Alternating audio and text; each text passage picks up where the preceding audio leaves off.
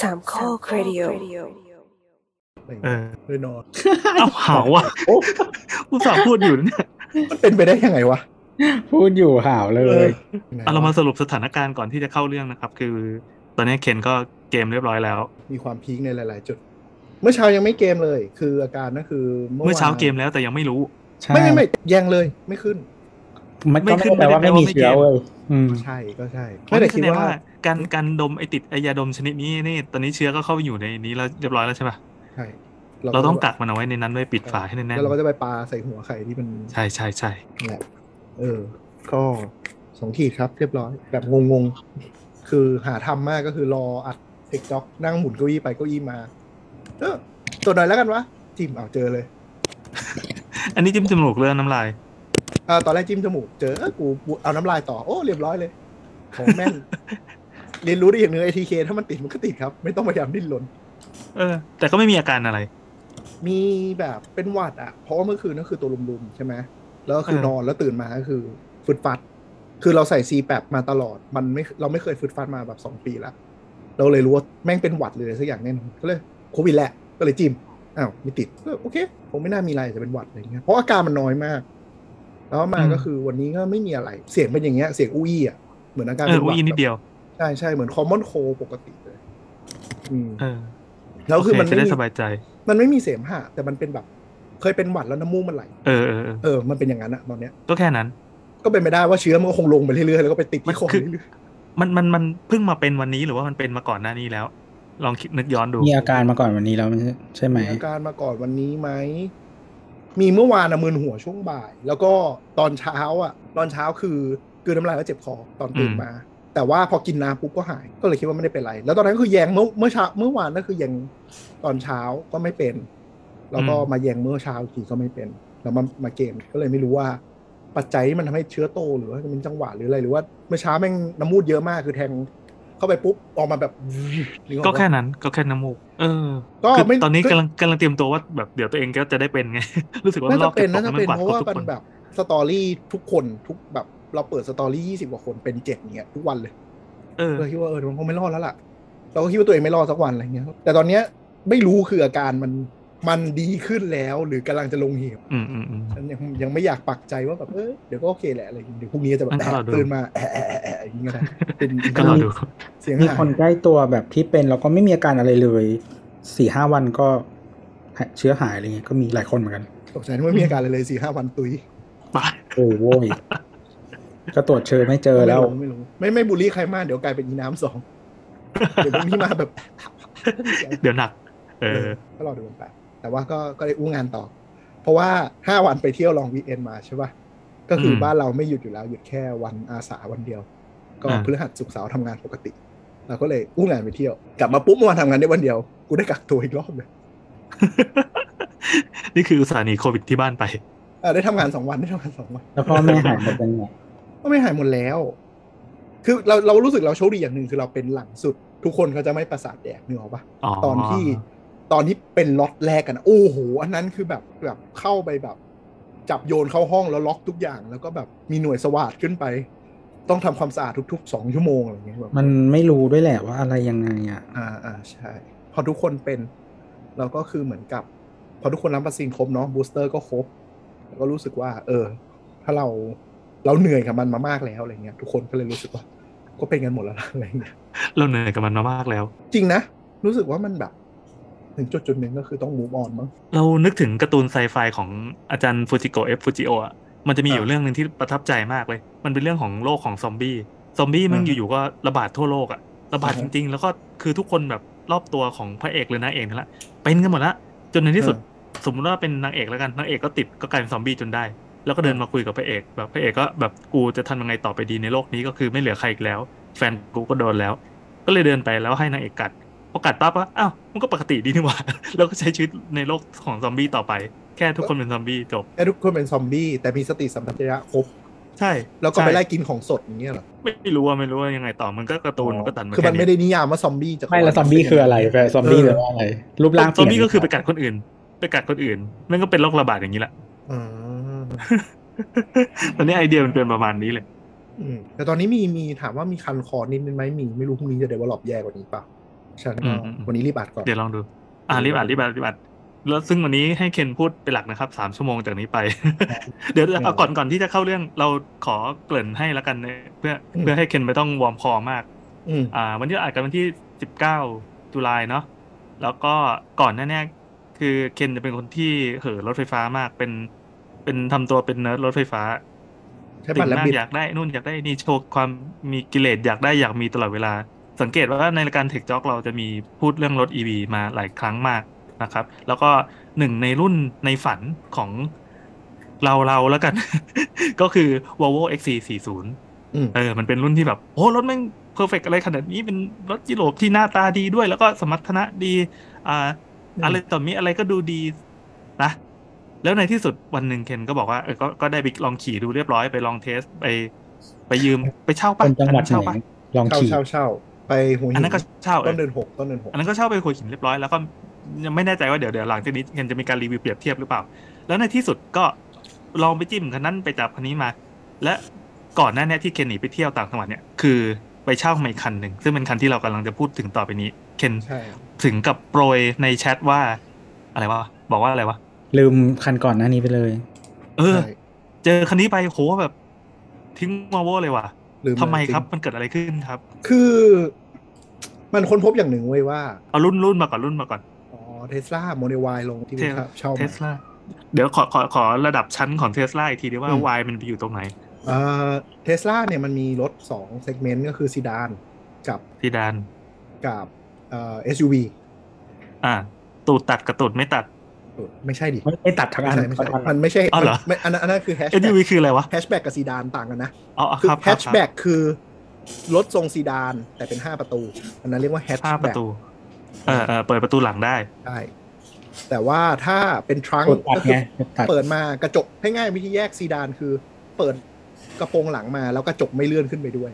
คือเป็นแค่กระโปรงเป็นสี่ อ่า ประตูอะ เปิดแค่กระโปรง อ่านั่นคือซีดาน อ่า แต่ถ้าแฮชแบ็ก ครับ ก็คือเหมือนสมัยนิยมเปิดแล้วก็คือขึ้นไปทั้งทั้งหลัง เออ ช่อง แฮชแบ็ก ใหญ่ๆหน่อย แต่มันแต่มันมีมีมีทรงซาลูนแต่ว่าเปิดแล้วขึ้นไปเขาก็เรียกแฮชแบ็กนะ ก็เออจริงๆมันคือแฮชอะแฮชคือแฮชแบ็กมันคือทั้งหลังอะเปิดแล้วเปิดขึ้นไปหมด ก็คือ เออ รับหน้ากว้าง ไม่ว่าจะตูดตัดหรือไม่ตัด เออคือ ใช่ ทรงซาลูนตูดไม่ตัด แต่ว่าเปิดแล้วก็จกขึ้นเพื่อให้เก็บของได้เยอะขึ้นแบบ อ่าจะเล่นแฮช อ่า โกด้าหรือว่าพอเชอร์บางรุ่นอะไรเนี่ยก็คือแฮช แต่แต่จะบอกว่านิยามรถเนี่ย ถ้าจะคุยคุยได้ทั้งตอน เพราะว่าทั่วโลกแม่ง แม่งเรียงไม่เหมือนกัน แล้วแม่งงง อ่า กัน อ่า โคตร โอเคงั้นเราเราจะได้จำกัด อ่ะ ส ไม่ โค เป็นไรปออกแค่นี้พอ เอางี้เอางี้ แล้วไอ้ ไปก่อน SUV ตัวเนี้ย อ่าเป็นซีดานก่อนซีดานเนี่ย อ่าซีดานซีดาน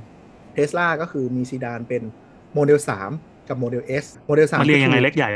โมเดล อ่ะ 3 คือถูกโมเดล S คือแพงจบ คือเทสลามีรถมีรถอยู่2 s ซ g m e n t ถูกแพง แล้วก็มีซีดานกับ SUV เอสคือ full size อ่า ใช่ป่าวะ full size ป่าวะหรือเล็กกว่า full size วะ มันค่อมอ่ะเพราะมันเป็นแบรนด์รถที่มันทำไม่ค่อยเหมือนชาวบ้าน อ่า ก็อยู่เออมันมันเล็กกว่า full size เอ่อ มันเล็กกว่าฟูลไซส์แต่วิวเบสยาวกว่าฟูลไซส์โมเดลเอสนะเออเพราะเพราะฉะนั้นจะเรียกว่ามันแก็บตรงไหนก็พูดยากเหมือนกัน เพราะว่าด้านไหนก็คือไม่ได้เท่า S Class หรือซีรีส์7จะประมาณซีรีส์5ค่อมค่อม เอ่อจริง ๆ ราคามันประมาณเดียวกันนะ ๆใช่ ราคาราคาคือเรนจ์เอ่อโมเอ่อ แต่ขนาดเล็กกว่า Mercedes เอ่อ Benz S Class กับซีรีส์ ส 7ราคาประมาณ 1 0 0 0 0แสนเหรียญที่อเมริการาคาไทย อีเจ็ดเอแปด อ่าพวกนั้น แต่ว่าจะเล็กกว่าหน่อย แต่ยาวกว่า คือมิติรถเทสลามันพิลึกมาก อืมอืม อ่าส่ว ราน คาไทยราคาไทย ลงมาประมาณซีรีส์สามหรือเทียบเบนซ์ซีคลาสก็คือโมเดลสาม อืม เทสลามันมีรถตามที่มันทำชื่อมีมันคือเซ็กซี่ S อืม E X Y แต่มันไปจดโมเดล E ไม่ได้ เพราะว่า Ford จดไว้แล้ว มันก็เลยเปลี่ยน E เป็น 3 ก็เลยเป็น S แล้วก็ 3 X Y อ๋อ ถ้าเป็นยุโรปเขาจะจัดเป็น e segment test เอ่อตัว model s ส่วนถ้าเป็นแบบ full size แบบจริง ๆ ก็ s class เอ่อ series 3 a 8เนี่ย จะเป็น f segment นะฮะ E เซกนี่ประมาณซีรีส์ห้าป่ะ ไม่ใช่ใหญ่กว่าซีรีส์ห้าหน่อย ประมาณ series เอออ่ะตะกี้เราบอกซีดานไปแล้วเนาะก็คือ S กับ 3 ส่วน SUV เป็น X กับ Y X คือตัวแพง Y คือตัวถูก อืม แค่นั้นเลย ส่วนโมเดล Y เนี่ยมันเป็นรุ่นที่มาที่หลังสุด แต่เป็นรุ่นที่คนจับตามองเยอะที่สุด เพราะว่าเทรนด์โลกมันไปทาง SUV เยอะมาก ด้วยความที่ว่า 1 อาจจะเพราะคนต้องการรถที่มันเป็นครอบครัวแบบขนของได้มากขึ้นยูทิลิตี้เยอะขึ้น อืม แล้วก็อย่างส่วนตัวเราเองอยากได้ SUV เพราะหนึ่งทัศนวิสัยมันขับง่ายกว่าสองถนนบ้านเราโดยเฉพาะตึกใหม่ๆ ความชันมันสูงลูกระนาดมันสูงเพราะฉะนั้นถ้าขับรถซีดานหรือรถเตี้ย ขนาดไม่ได้แต่งอะไรเลยนะขูดเลยอะ อืม เออหรือว่าถนนห่วยๆเนาะที่มันมีพอร์ตโคอะไรเยอะอย่างเนี่ยเราวิ่งแล้วมันกระแทกแล้วถ้ามันรถเตียมันจะน่าลำคาญกว่า แต่รู้สึกอยากได้ SUV เพราะว่าขนของง่ายอย่างเงี้ยถ้าไปอีเกียมันก็แบบซื้อมาไม่ต้องคิดอะไรอะ่ะ โยนแมงเข้าไปเลย ได้อยู่ ซื้อตู้มาไม่ต้องคิดเลย โยนเข้าไป 3 กับ Y เป็น d s e c นะฮะ อ่ะ d s e c บ้านเราก็คือ Camry สามแคมรี่ซีรีส์สามซีคลาส อืม ก็ไปจิ้มโมเดล Y มาด้วยความคัน คือจริง ๆ ไม่ได้คิดอยากจะเช่า แต่ว่าวันนั้นเว้ยแอป EV มีมันอัปเดต แล้วบอกว่า เออระยะจองรถขยับจากหนึ่งเดือนเป็นสองเดือน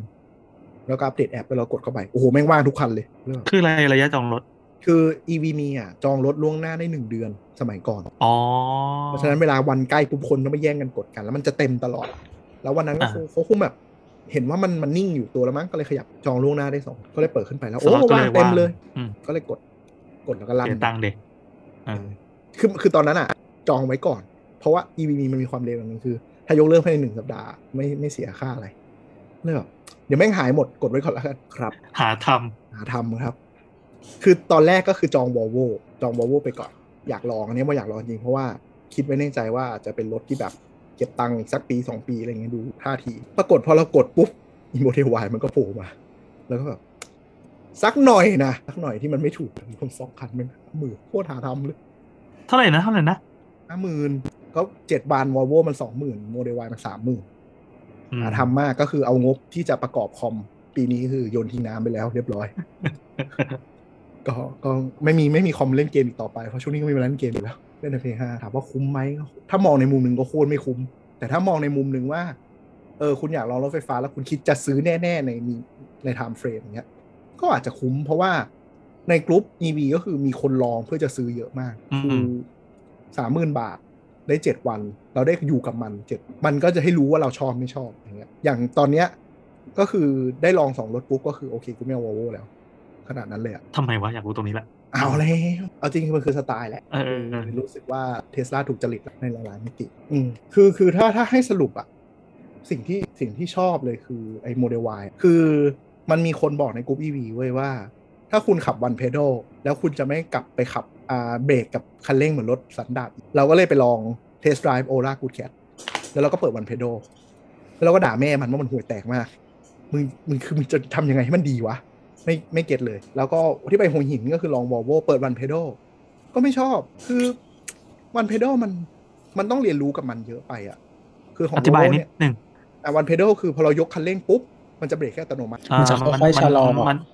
เราชะลอจนสามารถหยุดได้ถ้าเราถอนจน คัน สุด เร่งทั้งหมดก็คือ แสดงว่าเราจะต้องเลี้ยงเลี้ยงคันเร่งไว้ตลอดใช่ไหม ใช่ เพื่อให้รถไป เหมื ข้า องน หน้า จะไป เหมือนเล่นเกม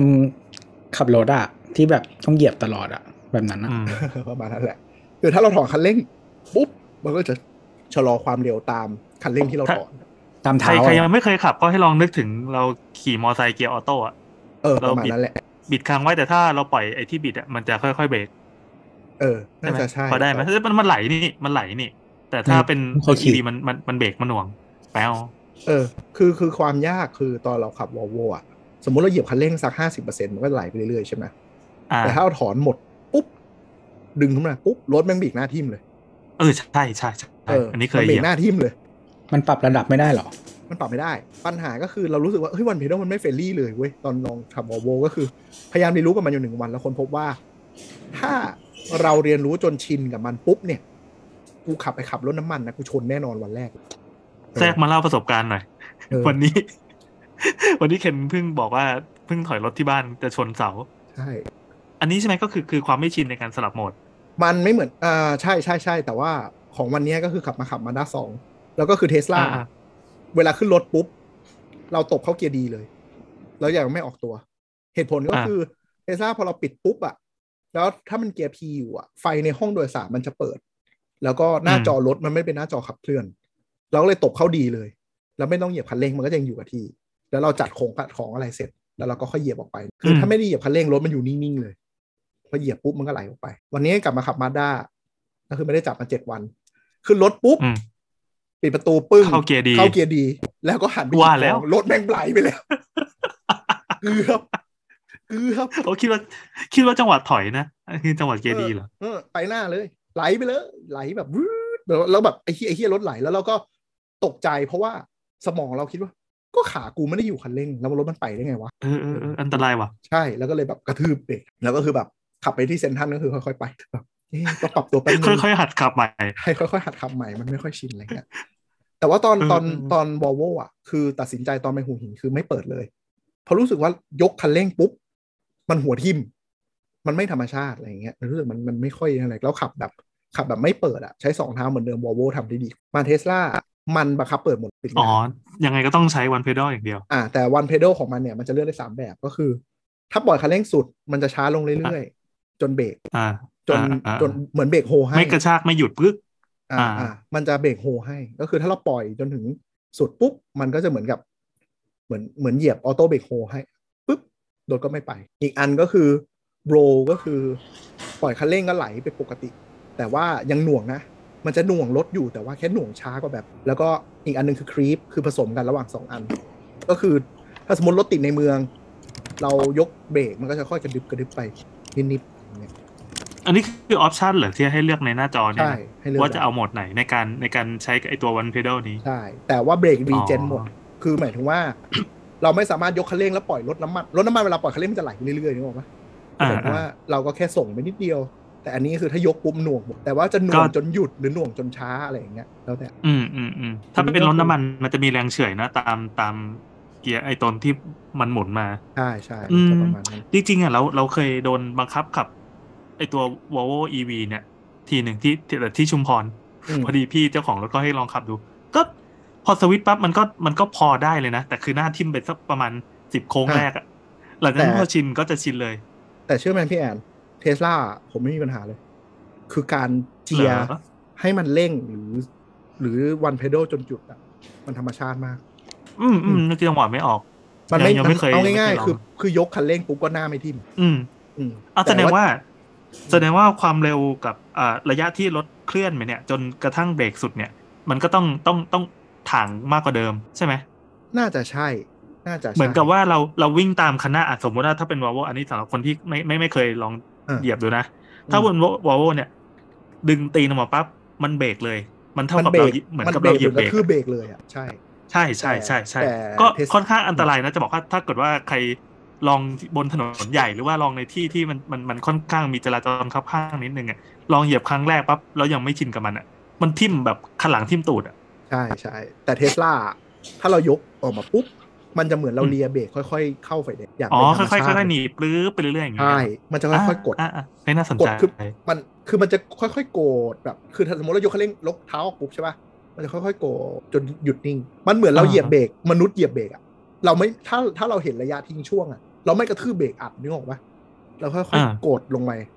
แล้วความเร็วมันจะตกแบบค่อยๆตกช้าๆแล้วตกเร็วขึ้น อ่า คือมันธรรม ดี ชาติ เป็น มาก เคิร์ฟ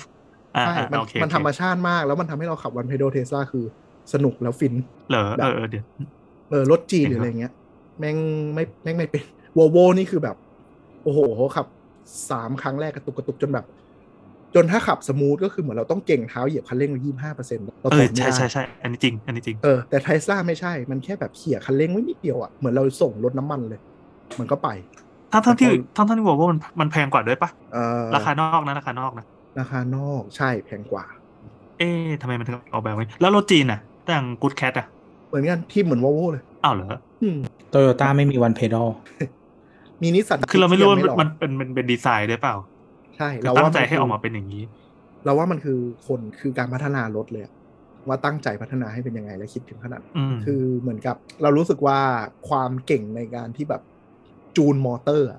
เทสลามันล้ำกว่านี้ เหรอ มันต้องหน่วงมอเตอร์กลับ มันไม่ได้เหยียบแป้นเบรกถูกปะมันคือการหน่วง อ่าม ม อเตอร์ก ใช่ ลับ คือคือการคือรถไฟฟ้าหรือว่าเอ่อไฮบริดก็ตามอ่ะ เวลาที่มันชาร์จ regenerative braking อ่ะ มันไม่ได้เบรก มันคือหมุนมอเตอร์กลับ ย้อนกลับทิศทางเออแล้วไฟฟ้ามันคืนกลับมาใช่ไหม ใช่ อืม ก็คือเหมือนเอ่อมอเตอร์มันหมุนเปลี่ยนเป็นแรงกลแล้วใช่ไหมครับ แต่ว่ามันยังไม่ลงสู่ล้ออะแล้วก็ดึงกลับไอแรงนั้นอะมันถูกดึงกลับมาก็เลยกลายเป็นไฟฟ้าไงฉะนั้นใช้ก เป็น ล ไดนาโม ไกเนี้ย เออกลไกเนี้ยแทนเบรก ก็คือถ้าขับ อืม ถ้าขับเก่งๆ ก็คือ คนที่ใช้วันเพด l ก็คือผ้าเบรกแทบไม่สึก ก็คือเบรกเก็บไว้ใช้กระทืบตอนฉุกเฉินอืม อืม ประมาณนั้นเลย คือมันมันมันจูนมาดีกว่าจริงๆอ่ะ คือมันเหยียบเป็นธรรมชาติขับได้ง่ายกว่ามากๆ ถึงแม้ถึงแม้ครั้งแรกครั้งแรกจะยังไม่ชินนะ จะยกแล้วแบบ เอ้ยทำไมรถมันหน่วงเยอะจัง แต่พอแค่พอขับไปปุ๊บอ่ะ ชินเลย พอเข้าใจมาแล้ว ใช่ แค่สองครั้งอ่ะ รู้เลยว่ามันธรรมชาติกว่ามาก เอ ๆ อ น่าสนใจ คือถ้าใครไปลองขับวอลโวหรือกูดแคทหรือรถ EV แล้วแบบวันเพนอลมันกระชากจังวะแม่งดีจริง เออเออเอออันอันนี้ แบบ เราเรายอมรับว่าคืออย่างเราไม่ขับ ได้ขับแค่คันเดียวก็คือ Volvo X440 แล้วก็รู้สึกว่า อืม มันมันเป็นห่วงนิดนึงอ่ะคือปกติถ้าเราขับคนเดียวก็พอว่าแต่ว่ารถยนต์อย่างบ้านเราอ่ะมันมีคนอื่นขับด้วย เรารู้สึกเป็นห่วงว่าการปรับตัวเนี่ยมันยาก คือตอนขับ XC40 แล้วลองเปิดวันเพนอลอ่ะ คือขับออกไปข้างนอกจนถึงเซนทรันมั้งตอนนั้นนะแล้วยังไม่ชินอ่ะ ผมรู้สึกมันไม่โอเคละ อ่า นึกออกไหมคือไปประมาณ 6-7 โล แล้วมันยังแบบ มันยังแบบกระตึกกระตึกกระตึกกระตึกกระตึกไม่ไหววะอะไรเงี้ยมันเรียนรู้ยากจังวะ แต่พอเทสลาก็คือแบบ เออ ง่ายวะดีเลยอ่ะเออ อันนี้อันนี้อยากให้ลองเรื่องวันเพดว่า เออทำไมเข้าใจแล้วว่าทำไมคนบอกว่าแม่งแบบแม่งแม่งทำมาดีอ่ะมันเป็นรถไฟ โปรส ฟ้า ตาร์มปรับได้นะวอลโวปรับไม่ได้เหรอวะ ปรับไม่ได้เลย โปรสตาร์ปรับได้สามระดับ เออไม่รู้แม่งเหมือนก็ลองลองดูแต่ว่า เออดีคือขับแล้วโอเค แต่ก็ อืม จะมีจุดที่มันแบบส้นตีนส้นตีน คือถ้ามึงเป็นบริษัทรถอะมึงไม่มึงไม่ทำอะไรอย่างนี้แน่นอน คือ เช่น ปรับแอร์อะปรับแอร์เนี่ย เราเข้าใจนะ หลายแบรนด์ก็คือเอาการปรับอุณหภูมิ การปรับทิศทางลมไปเป็นปุ่มหรือดิจิตอลหมดแล้วไม่แปลก แต่ทิศทางลมมึงเอาไปอยู่ในจอด้วย อ๋ แล้ อ ว สิ่งที่คนพบคือมันออกมาจากรูเล็กๆ ตรงหน้าแดชบอร์ดน้องฟันลองไปลองไปเซิร์ชรูปเอ่อ internal Tesla Model Y ดูนะ มันจะมีรูเล็กๆ ตรงคอนโซลที่อยู่ใต้ใต้ทรงไม้อะอ่าเหนือทรงไม้ เหนือเหนือแผ่นไม้ มีแผง อันนั้นน่ะคือแอร์ทั้งแผง ปัญหาคือผมปรับยังไงจนถึงคืนรถเนี่ย แอร์ยังไม่เคยเป่าหน้าได้เลย คือคือกูร้อนน่ะกูอยากปรับแอร์ ไม่ได้ออกแบบมาสำหรับบ้านเรา เออ อันอันนี้คือมั่นใจใช่ไหมว่า ทั้งหลั ว่าง ว่า คา มันไม่มี ทั้งแอร์ ให้ปรับแล้วมัน ทั้ กาง ง อะไร จริง ไม่คือปรับ เดี๋ยว สู ค ง นที่คนที่เขาขับมานานแล้วบอกเอ้ยมันมีหิมโง่เองหาไม่เจอเป ไม่ ล่าอะไรอย่างงี้ คือปรับสูงสุดอะแอร์มันออกมาเหนือพวงมาลัยนิดนึง หรือว่าลอดลอดตรงพวงมาลัยเออ นี่คือดันขึ้นไปสุดจนแบบรูมันขึ้นถึงหลังคาแล้วอะไม่ได้แล้วแอร์มันแบบปรับปรับซ้ายขวาอะมันไม่ใช่แบบไปทางซ้ายไปทางขวา มันมีแค่รวมกลางกับสปริตออก ผมไม่เข้าใจมันทีไซน์หาอะไรวะแล้วคุณต้องปรับด้วยการกดจอ ซึ่งถ้าช่วงแรก ๆ คุณยังไม่ชิน คุณอาจจะชิมหายได้ทันทีนึกออกปะคุณขับมือขวาอยู่ตรงพวงมาลัย อ่า มือซ้ายคุณ อ่า แตะจอตาลงไปมองที่จอ ข้างหน้าเกิดอะไรขึ้ ใช่ นก็จะชิมหายได้ อันอันนี้เป็นเรื่องที่ห่วงมากเลยนะว่า อ่า คือ คือไม่รู้ว่าใครเป็นคนที่นำเทรนด์การเอาอินเทอร์เฟซที่มัน ก็ Tesla มั นี่แหละ ไม่ต้องใช้ Tesla นี่แหละ ตา เออ เลอ แต่จะบอกว่าพอเรียนรู้กับมันอะเริ่มเข้าใจการที่จะอยู่กับมันคือ ถ้าพี่แอนจะไปปรับอะไรบนจอ เปิดออโต้พาย t ไม่ชอบ เปิด อะ auto pilot รู้สึก รู้สึกไม่ซื้ออะเราอาจจะยังยังไม่เคยเล่น มั ใช่มั้ง ไม่มันไม่เมคเซนเลย แต่มันทำให้ อืม ปลอดภัยกว่าไม่เปิดนึกออกปะเออ คือตอนขับแรก ๆ อ่ะ ผมมีปัญหาก็คือ เอื้อมเอามือไปแตะปุ๊บ คือ ผมเป็นคนแขนสั้น คือตอนแรกแม่งคิดว่าแบบที่ดีไซน์หาอะไรเนี่ย แล้วก็เพิ่มเพิ่งมาคนพบตัวเองว่า อ๋อ กูกูตัวสั้นแขนสั้นเอง ไม่ใช่ความผิดรถเพราะมันคือไซส์ฝรั่ง ก็คือมืออยู่ตรงพวงมาลัย แล้วเราจะไปแตะขอบซ้ายสุดของจอสิ่งที่เกิดขึ้นคือท่าแม่งเป็นอย่างนี้เว้ย คือ คือไหลจะต้องโยกละ ใช่ แล้วรถแม่งเป๋ซ้ายไปแล้วเกือบแดกเขา โอ้โห ก็เลยต้องปรับเก้าอี้ให้ใกล้ขึ้นมากกว่าที่ขับปกตินิดนึง แล้วก็ อันนี้ ฝึกฝึกเหยียดแขนให้แตะจอโดยที่ไหล่ฝั่งนี้ไม่ขยับ ก็จะไม่เกิดปัญหา ซึ่งมันแบบมันไม่ใช่ป่าวะ ตอนนี้เราฟังมาสองเรื่องแล้ว คือ คือหนึ่งเรื่องเบรก เรื่องกับเรื่องแอร์ทำให้รู้สึกว่าอีกห้าหกปีข้างหน้าหรือว่าในระยะเวลาอันใกล้เนี้ยถนนประเทศไทยอะที่กำลังอยู่ในยุคเปลี่ยนผ่านแม่งจะอันตรายมากเลยว่ะ ก็ด้วยส่วนหนึ่งแต่ว่า Tesla Auto Brake มันโหดเวลามันมัน emergency brake อะพอใกล้ชนอะไรปุ๊บมันก็ทือเบรกปั้งเลย อืม ซึ่ง คือหมายความว่าเอ่อพฤติกรรมของยูเซอร์ที่กำลังงงแบบเอาไงดีวะ เนี่ยบางทีแบบโยนให้คนที่บ้านขับหรือว่าลองขับเป็น ใช่ ครั้งแรกหรือว่ายังไม่ชินกับระบบที่มันต้องสวิตช์ตัวเองอะ มีโอกาสชิมหายสูง แต่แต่ว่ามัน อืม มัน emergency brake มันดีอยู่ แต่ว่าใช่ มันมีโอกาสที่แบบหัวใจคุณไปอยู่ตาตุ่มได้แล้วเบรกแช่อยู่กลางถนนน่ะเป็นไปได้ เออเออเออ ก็ต้องปรับตัวให้ชินแล้วก็ปรับตัวเข้าหารถ ก็คือคุณต้องแขนที่คุณจะจิ้มจอต้องอยู่ในระยะที่แขนคุณเอื้อมถึง อืม มันไม่มีเซนโคตรๆคือ ในขณะที่รถปกติ คุณมองคุณมองถนนแล้วคุณคลำได้ ไอหานี้คำหาอะไรไม่ได้ทั้งสิ้น อืมแล้วก็หรือเอาอะไรมาไว้บนพวงมาลัยอะไรอย่างเงี้ยก็กดกดๆเข้าไป นี่ก็พวงมาลัยก็ ไม่มีอะไรเลย อืม แล้วก็มันทำให้พวกแบบเทสลาโบรที่เป็นติ่งก็จะบอกว่า คุณก็ปรับด้วยเสียงสิ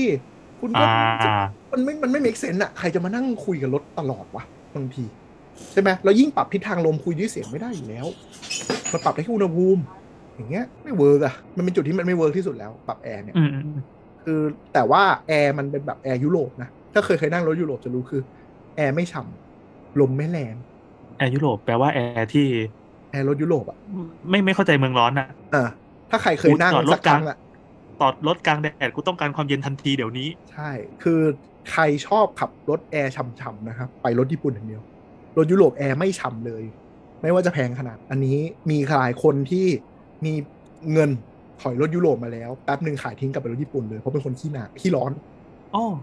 เออรู้จักญาติ โอ้อั คน นี้ นหนึ่งขับ อัน แคม นี้เป็น รี่ ประเด็นน่าสนใจ เก็บตังค์ออกซีคลาสไม่เย็น อืม กูลงไปออก อื ร ม ถญี่ปุ่นเลยแต่ว่ารถยุโรปบางรุ่นที่ประกอบไทยหลังๆมันมีรุ่นแอร์ฉ่ำก็คือไม่รู้ว่าไม่รู้ว่าซัพพลายเออร์ตู้แอร์ในประเทศหรือหาอะไรสักอย่างแอร์ก็ฉ่ แต่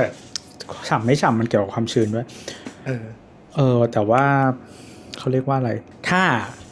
แดดไม่แรงข้างนอกอะ่ะ อากาศแบบไม่ไม่โซร้อนอะ่ะ แอร์มันก็เย็นนะ แอร์มันก็หนาวนะ แต่ถ้าเจอแดดเมื่อไหร่ จะแพ้ อืม รถยนต์ญี่ปุ่นชนะขาดเรื่องความเย็นเลย ถ้าเจอแดดเมื่อไหร่ก็คือบาย คือร บาย ถรถยุโรปอะแอร์มันจะแบบสบายสบาย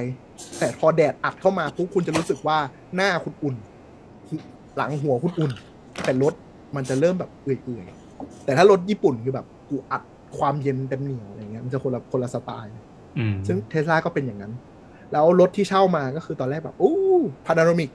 ก a s s roof ทั้งแนวใช่ไหมสวย แม่งติดฟิล์ม80 มาไม่เห็นหาอะไรเลยเป็นราคาทึบ บ้านถ้าไม่ติดก็ร้อนชิบหายอยู่เมืองไทยอะ่ะ นี่คุณติดฟิล์มเซรามิกแพงๆ ที่มันแบบแสงผ่านเยอะแต่กันความร้อนเยอะก็ได้ใช่แต่มันแพงเขาไม่ ไม่ใช่ของส่วนตัว เขาติดฟิล์ม 80 มาให้นะครับ ใครจะเช่าเทสลาโมเดล Y แล้วแบบจะไปนอนดูดาวกับแฟนบนเขา มึงไม่เห็นอะไรเลยครับ ขนาดตอนกลางวันดวงอาทิตย์สาดลงมาเต็มๆ ยังมองดวงอาทิตย์เลย เห็นเป็นก้อนแสง เอ้ยมันมี หรือจะ มันมีมันมี เดี๋ยว สา จะ รูป ให้ ปะ เห็นแล้วร้อน ๆ ไม่มี ไม่มี แต่นี่ มันไม่มันไม่มีเฉด แต่ อ๋อเหรอ เชดมีเป็นออปชั่นออฟฟิเชียลขายก็คืออีอีอีอีตาข่ายที่แบบเราซื้อจากจีน 20 บาทมาแปะกระจกอะเอาไปแปะ ซึ่งมันไม่ได้เหมือนรถที่มีซันรูปปกติที่มันเป็นแบบทึบจริงอะ่ะ เขาเรียกการ์ดดูส่งเดี๋ยวส่งลิงก์ให้พี่แอนดูว่าออฟฟิเชียลขายยังไงก็คืออีแผ่นอีแผ่นที่เรางองอๆแล้วเอาไว้แปะกระจก เวลาจอดตางแดดอะแต่แค่มีโลโก้เทสลาบู อื ม ม ขายได้ร้อยี่สิบเหรียญ โห กดสั่งในเถาเป่าก็ได้นะ ใช่ในแถวเปล่ามีอยู่ประมาณอันละไม่กี่ตังค์ โหเออเออเออดูแล้วรู้สึกว่าคนซื้อจีนจริง เออก็ประมาณนั้นไปแอร์เอ่อวัสดุอีกอันหนึ่งคือ ถ้าใครเป็นคนคากายที่แคร์ว่าภายในต้องสวยต้องแกรนด์ไปไกลๆเทสลาเลย ทำไม ยังสู้ ครัรบถญี่ปุ่นตัวท็อปไม่ได้เลยเอาจริง อันนี้ประมาณไหน ให้ประมาณซีวิกอะ ซิบิกเลยเหรอ อืมคือโอเค มันมีความแกรนด์อันหนึ่งที่รถอื่นไม่มีคือมีแผงไม้นึกออกไหมถ้าแผง แผงไม้ตรงตรงคอนโซลหน้า ใช่ เป็นไม้ที่แบบทัชดี ส่วนคอนโซลเป็นซอฟทัชข้างๆ ก็เป็นแบบหนังเทียมหมดเลยทั้งคันอ่ะ วีแกนวีแกน เออ ก็หนังที่พูดเลยดิ แล้วมันไม่ใช่หนังเทียมที่เป็นแบบเขาเรียกนะสวีปหรือเป็นแบบนับป้านึกออกไหมไม่ มันเป็นหนังเทียมแบบ คุณได้ในเอาติสอะอย่างนั้นเลย ไม่ได้มีอะไรดีเดย์ไปก่อนเลย แต่เบอกนั่งสบายไหมนั่งสบาย หนังเกบอมกคื ที่ อ บบ อ อก ก รูมไงเหรอ เบาะมันตัวใหญ่ มันไซส์อเมริกันนึกออกปะพอนั่งแล้วมันก็โอ้ สบาย เพราะผมเป็นคนอ้วนด้วย มันก็เลยโอ้ อ่ามึงเป็นคนอ้วนค่ะ ใช่อันนั้นเป็น it's a plus ส่วนปุ่มไม่มีอะไรเลย แล้วก็สวิตช์ไฟเลี้ยวกับสวิตช์เกียร์ก็คือเป็นก้านของเบนซ์รุ่นเก่า เขาใช้การเบนซ์มาตลอดตั้งแต่รุ่นแรกที่เขาทำรถขาย ก็มีแค่นั้นคือเกลี้ยงเลย แล้วถ้าใครชอบภายในแบบนึกออกไหมตรงนี้บุด้วยวัสดุแบบนึง ตรงนี้หนังตัดเย็บมีมีอะไรนะเส้นหนังอ่ะที่เขาจะชอบรีวิวกันอะอุ๊ยเส้นหนังตัดนู่นตัดนี่ ส มี ติช เออบาร์โบคอแตก ไม่มีเลย ถ้าคุณเป็นคนอย่างนั้นนะ คุณไปไกลๆเทสลาเลย แต่สิ่งที่ชมลำโพงแม่งดีสัตว์ลำโพงรถไม่มีไม่มีแบรนด์นะครับ ไม่ได้พันเนอร์อะไรทำเอง แต่ดีมากดีมากๆจริงๆเขาว่าจ้างวิศวกรอินจิเนียร์ที่เป็นพวกอยู่ฮามันการ์ดอนหรืออะไรมามั้งมาทำให้ แล้วก็คือแบบไม่ต้องติดแบรนด์ ก็คือใช้แบรนด์เทสลาเลยแต่เครื่องเสียงอ่ะแล้วก็น่าจะเป็นสุดท้ายเออตะกี้พูดถึงเรื่องจอแล้วขอแอดอีกอย่างหนึ่งคือจออะข้อดีของเทสลามาก ๆ คือถ้าคุณเป็นเนิร์ดไอทีเป็นกี่อินโฟเทนเมนต์มันดีมากและไวมาก คือ รถกับ infotainment เนี่ยเป็นอะไรที่มันส้นตีนมาตลอด คือช้ากระตุกหน่วง จนแบบทำให้ Android Auto กับ CarPlay มันโตเร็วมาก คือรถปัจจุบันถ้าขายแล้วไม่มี 2 อย่างเนี้ย เชื่อไหมคนไม่ซื้อรถเลยนะ คนไม่ซื้อรถทันทีเออยกเว้นแต่โอเค ถ้าเป็นแบบรุ่นล่างที่แบบไปติดจอนอกเองอยู่แล้วอะไรอย่างเงี้ยคืออย่างรถกระบะตัวล่างเนี่ย หรือรถกระบะตัวกลางเนี่ยเขารู้อยู่แล้วว่าคุณไปเปลี่ยนแน่นอนอย่างเงี้ยเพราะมันไม่เกี่ยว แต่ถ้าเป็นรถที่เป็น A B C D sec รถมือคนเมืองขับอย่างเงี้ยแล้วคนพวกนี้เขาไม่ได้ไปแต่งประดับยนต์นึกออกไหมถ้าไม่มีมาให้อะเขาไม่ซื้อเลยนะเขาไปซื้อแบรนด์พวกตอนนี้น่าจะเป็น market research หลังๆ มีบางแบรนด์พลาดไม่ได้ใส่มา คนไม่ไม่ซื้อนี่ มัน แล้ว มี ก็ อะไรในนั้นบ้างอะ หมายถึงอะไรนะ infotainment ของ Tesla ใช่ใช่ใช่ ก็ประมาณ CPU รุ่นกลางๆหนึ่งตัว CPU คอมพิวเตอร์ รุ่นเป็น Ryzen ตัวตกรุ่นสักตัวมั้งล่าสุด แล้วมันทำอะไรได้ มันเร็ว คือเปิด Spotify เปิดแอป เปิดแผนที่มันโหลดเร็ว อ๋อ มันสมูท คือนึกออกไหมเราขยับแผนที่อ่ะ มันแบบมันสมูท มันเร็ว มันง่ายปย ก็เหมือนเล่น UI เล่นแท็บเล็ตตัวหนึ่ง ใช่ มันคือ Android แท็บแท็บเล็ตแท็บเล็ตจอ 15 นิ้วหนึ่งตัวประมาณ มันเป็น Android ปะ ไม่ เป็นซอฟต์แวร์ เป็น Linux มั้ง เป็น Linux แต่เป็น based อืม อืม อะไรก็ดีแบบถ้าใครแบบหงุนหงิดอะรถแม่งอินโฟเทนเมนต์กว่าจะเข้าเมนูเมนูช้าอะไรอย่างเงี้ย อันนี้คือทัชลื่นทัชธรรมชาติ แต่รถที่เช่ามา อะไรนะ อินเทอร์เฟซ UI อุบาท แหมยูยูไอโฟน พวกบริษัทรถอะพวกบริษัทรถอะ อ๋อ ใช่ ถ้าบริษัทอื่น ใช่ยูไออุบาททุกอัน ไม่เข้าใจคือขนาดทั้ง BMW ทั้งเบนทั้งอะไรที่อ้างว่าจ้างทีม UI UX มาแก้ใหม่ทั้งหมดก็ยังออกมาอุบาทไม่เข้าใจ เหมือนแบบมาจากสิบห้าปีที่แล้ว ใช่แก่มากไม่ make sense เลยแล้วแย่มาก คือคือคาอินดัสทรีอ่ะไม่มีความเข้าใจของเรื่องของคอมพิวเตอร์กับซอฟต์แวร์เลยใช้คำนี้เลยดินึกออกไหมไม่มีคนที่อยู่ด้านนี้เลยมั้ง ก็เลยแบบกลายเป็นว่าออกมาประดักประเดิดหมด ก็จะมีค่ายที่แบบไหวตัวเร็วอ่ะก็คืออย่างวอลโวคือวอลโวก็คือกูคีปอัพเลย Google มาทำให้กูหน่อย กูทำแค่ดีไซน์ขอบอย่างเดียวจบ แต่ อืม ข้างในไส้เป็น Google หมด ซึ่งดีและเร็ว แต่ก็ยังเออเออๆตามสไตล์ Android แม่งเออเหมือน Android เลย ขับขับไปตอนนั้นวอลโวจอดับปู้หรือขึ้นหมุนหมุน ไอ้ไอ้รถที่มันดูเป็นคอมพิวเตอร์มากๆ เวลาจอมันดับแล้ว มันความชิบหายมันระดับไหนวะทำอะไรได้หรือไม่ได้วะ ปกติเขาต้องใช้ชิปแยกกันไม่ใช่หรอ แยกกันแยกกัน ขับได้ปกติ เออ ไม่ต้องห่วง อ๋อ เขาชิปกัน แต่มันจะชิปหายทันทีก็คือ navigation หรืออะไรที่คุณกดไว้อะไปแล้ว เออเออ เออ ก็รีบูตขึ้นมาใหม่ แล้วก็ ไอ้พวก ขับไปก็ การการปรับหรือการอะไรต่างๆ มันจะกระทบไหม ไม่กระทบแต่คุณจะปรับแอร์ไม่ได้ อ่าอ่าอ่าโอเค ตอนโมโวคือปรับแอร์สุดยอด แต่ไม่ดับ มัน ใช่ไหม ไม่ดับรถไม่ดับ ไม่ไม่หมายความว่า แต่ปรับแอ แอ ร์ ร์เอออะไรเงี้ยกลายเป็นรถแบบ อ่าร ถออฟไลน์ไป มันมีตอน force reboot อะแอร์ดับ อ๋อ ก็แป๊บหนึ่ง ฟอร์รีบูตก็คือจอฟรีซแล้วขับวันโวเจอนะ จอฟรีซเหมือน Android เลยทำอะไรไม่ได้เลย เหมือน iPhone ที่มันค้าง Android ที่มันค้างทำอะไรไม่ได้เลย ไล่ไล่จอแบบทุกอย่างฟรีซหมด ก็ต้องแบบเซิร์ชเมนวลออนไลน์ แล้วก็กดปุ่มตรงนี้ 15 วิ กดอันนี้ 15 วิ แล้วก็บุ้มรถก็จะแบบดับทุกอย่างหมดเลยเว้ย แล้วแอร์ก็จะดับทุกอย่างต่ำหมดเลย แล้วแบบประมาณ 5 วิทุกอย่างก็จะค่อยๆติดกลับขึ้นมา โอ้ยตายแล้ว ใช่ครับ เราจะได้ขับรถในยุคที่เป็นมือถือสมาร์ทโฟนครับ เวลาทุกอย่างแห้งก์โทรไปหา บริษัทรถ บริษัทก็จะรู้บอกว่า แล้วคุณรีสตาร์ทรถคุณหรือยัง โห อนาคต ยัง เป็น ดีกว่ายี่ห้อที่ดับไปเลยนะ อ๋อยี่ห้อนั้นก็คือ ยี่ห้ออะไร คุณลูก ยี่ห้อ ค้าต้ง อะไร ไม่บอกครับ แต่ยี่ห้อนั้นก็คือ คุณลูกค้าต้องพกประแจเบอร์ 12 ไว้นะครับ แล้วถอด อ๋อ ขั้วแบตเอง โอเค โอเค แล้วกลายเป็นตอนนี้คือซื้อรถคันนั้นรุ่นนั้นปุ๊บก็ต้องทุกคนต้องพกประแจไว้ เพื่อไขขั้วแบตออก อืม กูแถมมาให้เลยละกันนะ ซึ่งแบบไขขั้วแบตอะคนทำไม่เป็นมันไม่ได้ง่ายเลย เราต้องไปหาจุดอีก รถมันไม่ใช่มีแบบเปิดง่ายๆเด้อ ใช่ซึ่งจริงๆ มันแปลกคือแบบค่ายนั้นน่ะ เวลาระบบมันบึ้มอ่ะ มันไม่ควรจะแบบล็อกทุกอย่างไปเว้ย มันไม่ควรเป็นระบบเดียวกัน มันควรแบบไม่มันไม่เชิงรีดันแดนแต่ว่ามันควรจะแยกกัน เพราะว่าระบบขับเคลื่อนอะไรมันเป็นเรื่องของความความปลอดภัยอะแต่ระบบอินโฟเทนเมนต์ก็คือดับได้ ถ้าแบบถ้ามันพ่วงกันซ้ำหมดแล้วก็เกิดมันมีปัญหาหรืออะไรขึ้นมา เออก็น่ากลัวเหมือนกัน แบบ อืม เคสที่ขับขับอยู่แล้วดับอะไรเงี้ย ถ้าใครถ้าอยู่ๆขับเร็วอะไรอย่างเงี้ย หรือว่าอยู่ในพื้นที่ที่หยุดรถไม่ได้ อะไรอย่างเงี้ย ก็ก็น่ากลัวเหมือนกัน อืม คือนึกว่าชีวิตชาวกรุงก็จะหนีไม่พ้นแบบขึ้นทางด่วนอะไรอย่างงี้ เออ มันมัน ตำรว น่า จ จะ ก็คงน่ากลัวสุดสำหรับชาวกรุงแล้วแหละ เพราะที่เหลือก็คือทำความเร็วไม่ได้ อ่า คืออันอื่นอ่ะ อันอื่นจะจะไม่น่ากลัวแต่จะโดนสังคมลุมประนามสมมติคุณติดอยู่ซอยที่มีแค่สองเลนสวนไปมา อ๋อ จะ สมมติลาดพร้าวช่วงเช้า โอ้ ๆ ชิบ แล้วรถ หาย คุณบึ้มหน้าปากซอยคันแรก อ่า ทุกคนก็จะสาบทรงมึงประดุดเหมือนไปฆ่าใครตายตอนเช้า ซึ่งคนไทยบางทีหน้าบางในในประเด็นนี้นึกออกปะก็จะกลายเป็นว่ากูไม่กล้าแล้วว่าถ้าเกิดเรื่องนี้ก็ ก็ น่า ควรนะ คือคือมันค่ายนั้นน่ะมันแย่ตรงที่มันบึ้มแล้วมันเข็นรถไม่ได้ไงคือคือตามหลักการอ่ะ ถ้าระบบแบตเตอรี่หรือระบบขับเคลื่อนมันบึ้มอ่ะมันควรจะปลดล็อกให้มั มันนจะควรจะมีแมคคานิคอลอะไรสักอย่างที่มัน ใช่ อ่า ที่มันจะรีลีสทุกอย่างเหมือนเหมือน เหมือนอะไรนะเอ่อดอล็อกที่เป็นไฟฟ้า ม คือการที่ไฟดับมันควรจะรีลีสกลับมาในสถานะที่แบบเออไม่ใช่ดิบางบางอย่างแล้วกันก็คือมันควรล็อกบางอย่างอะมันควรจะรีลีสออกมา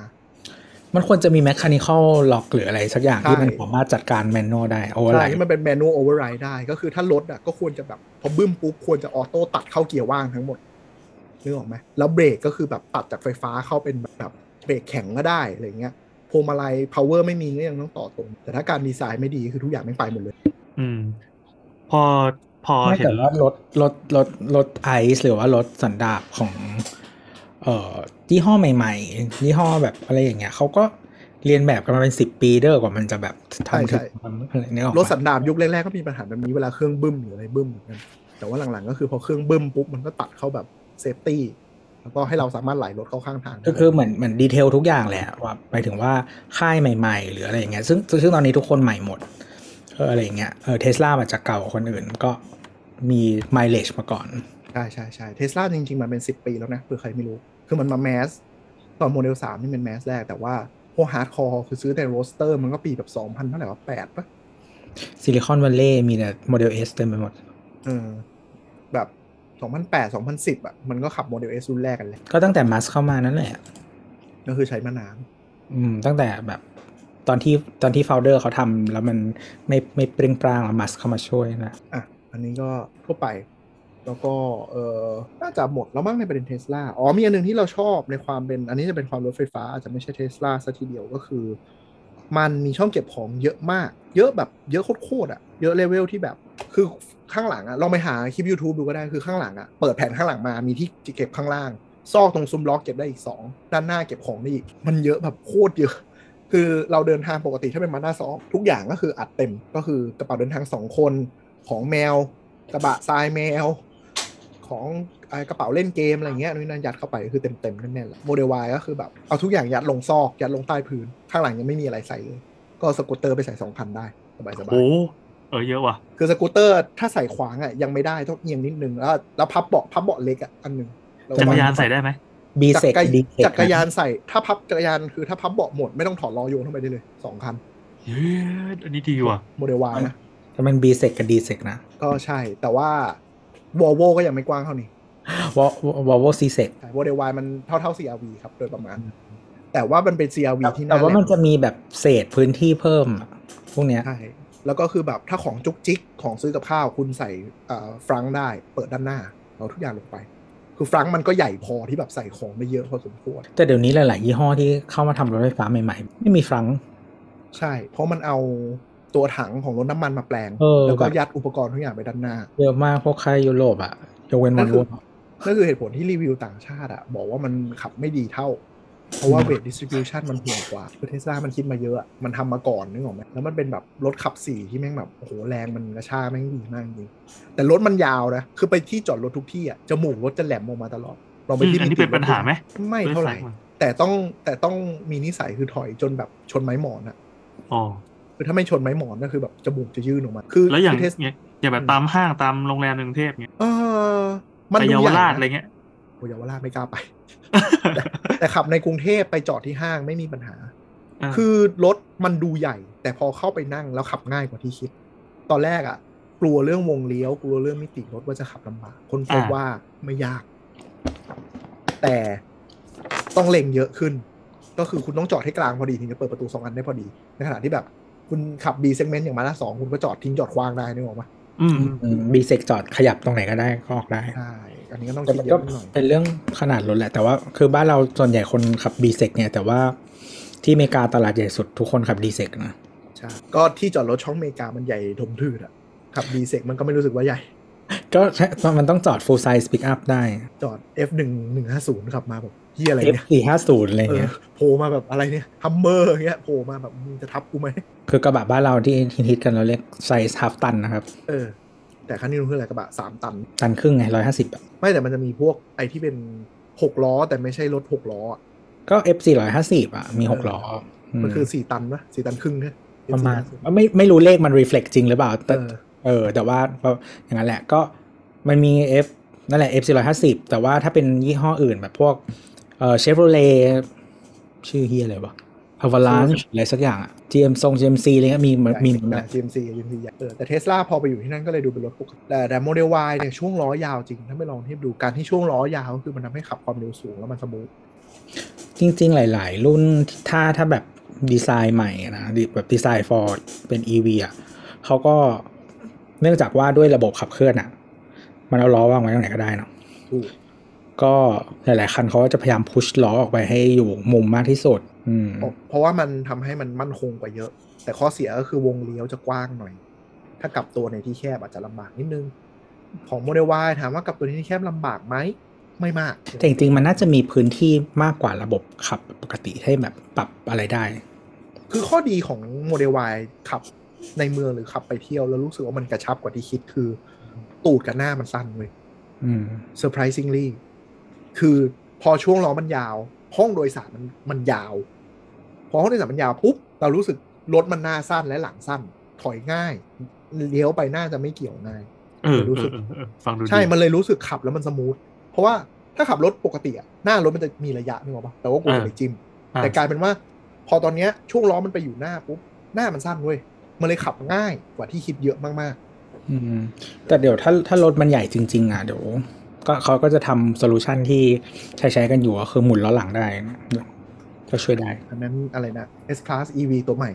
หมุนล้อหลังได้ เออ ใช่ คือล้อหลังบิดได้แบบเหมือนล้อหน้าอย่างเงี้ย แต่ไม่ไม่ไม่ไม่ถึงขนาดนั้นมันจะได้ไม่กี่องศา แต่ว่ามันช่วยวงเลี้ยวได้เยอะมาก แล้วก็มันก็มีแนวคิดรถใหม่ๆ เลย เพราะว่ามันไม่มีลิมิตเรื่องการส่งกำลังหรือคานใช่ไหมก็อาจจะกลายเป็นรถที่มีมอเตอร์สี่แล้วทำงานอิสระแยกกัน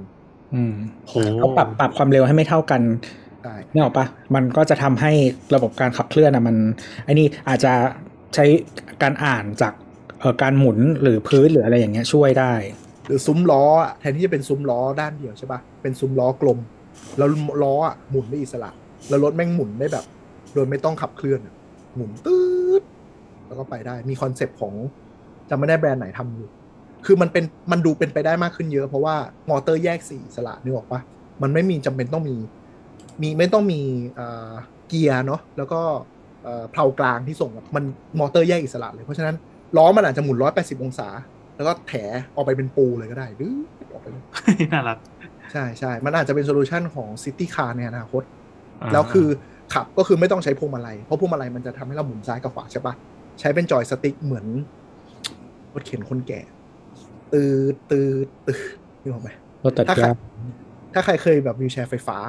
เวลาหมุนซ้ายหมุนขวามันจะแบบอื้อหมุนหมุน แล้วก็แค่ตรงกระถอย เหมือนรถบังคับอะเป็นไหมเอ๊ะจบของเทสลาแต่เทสลามันมีอันหนึ่งที่เป็นอินโฟเทนเมนต์ก็คือ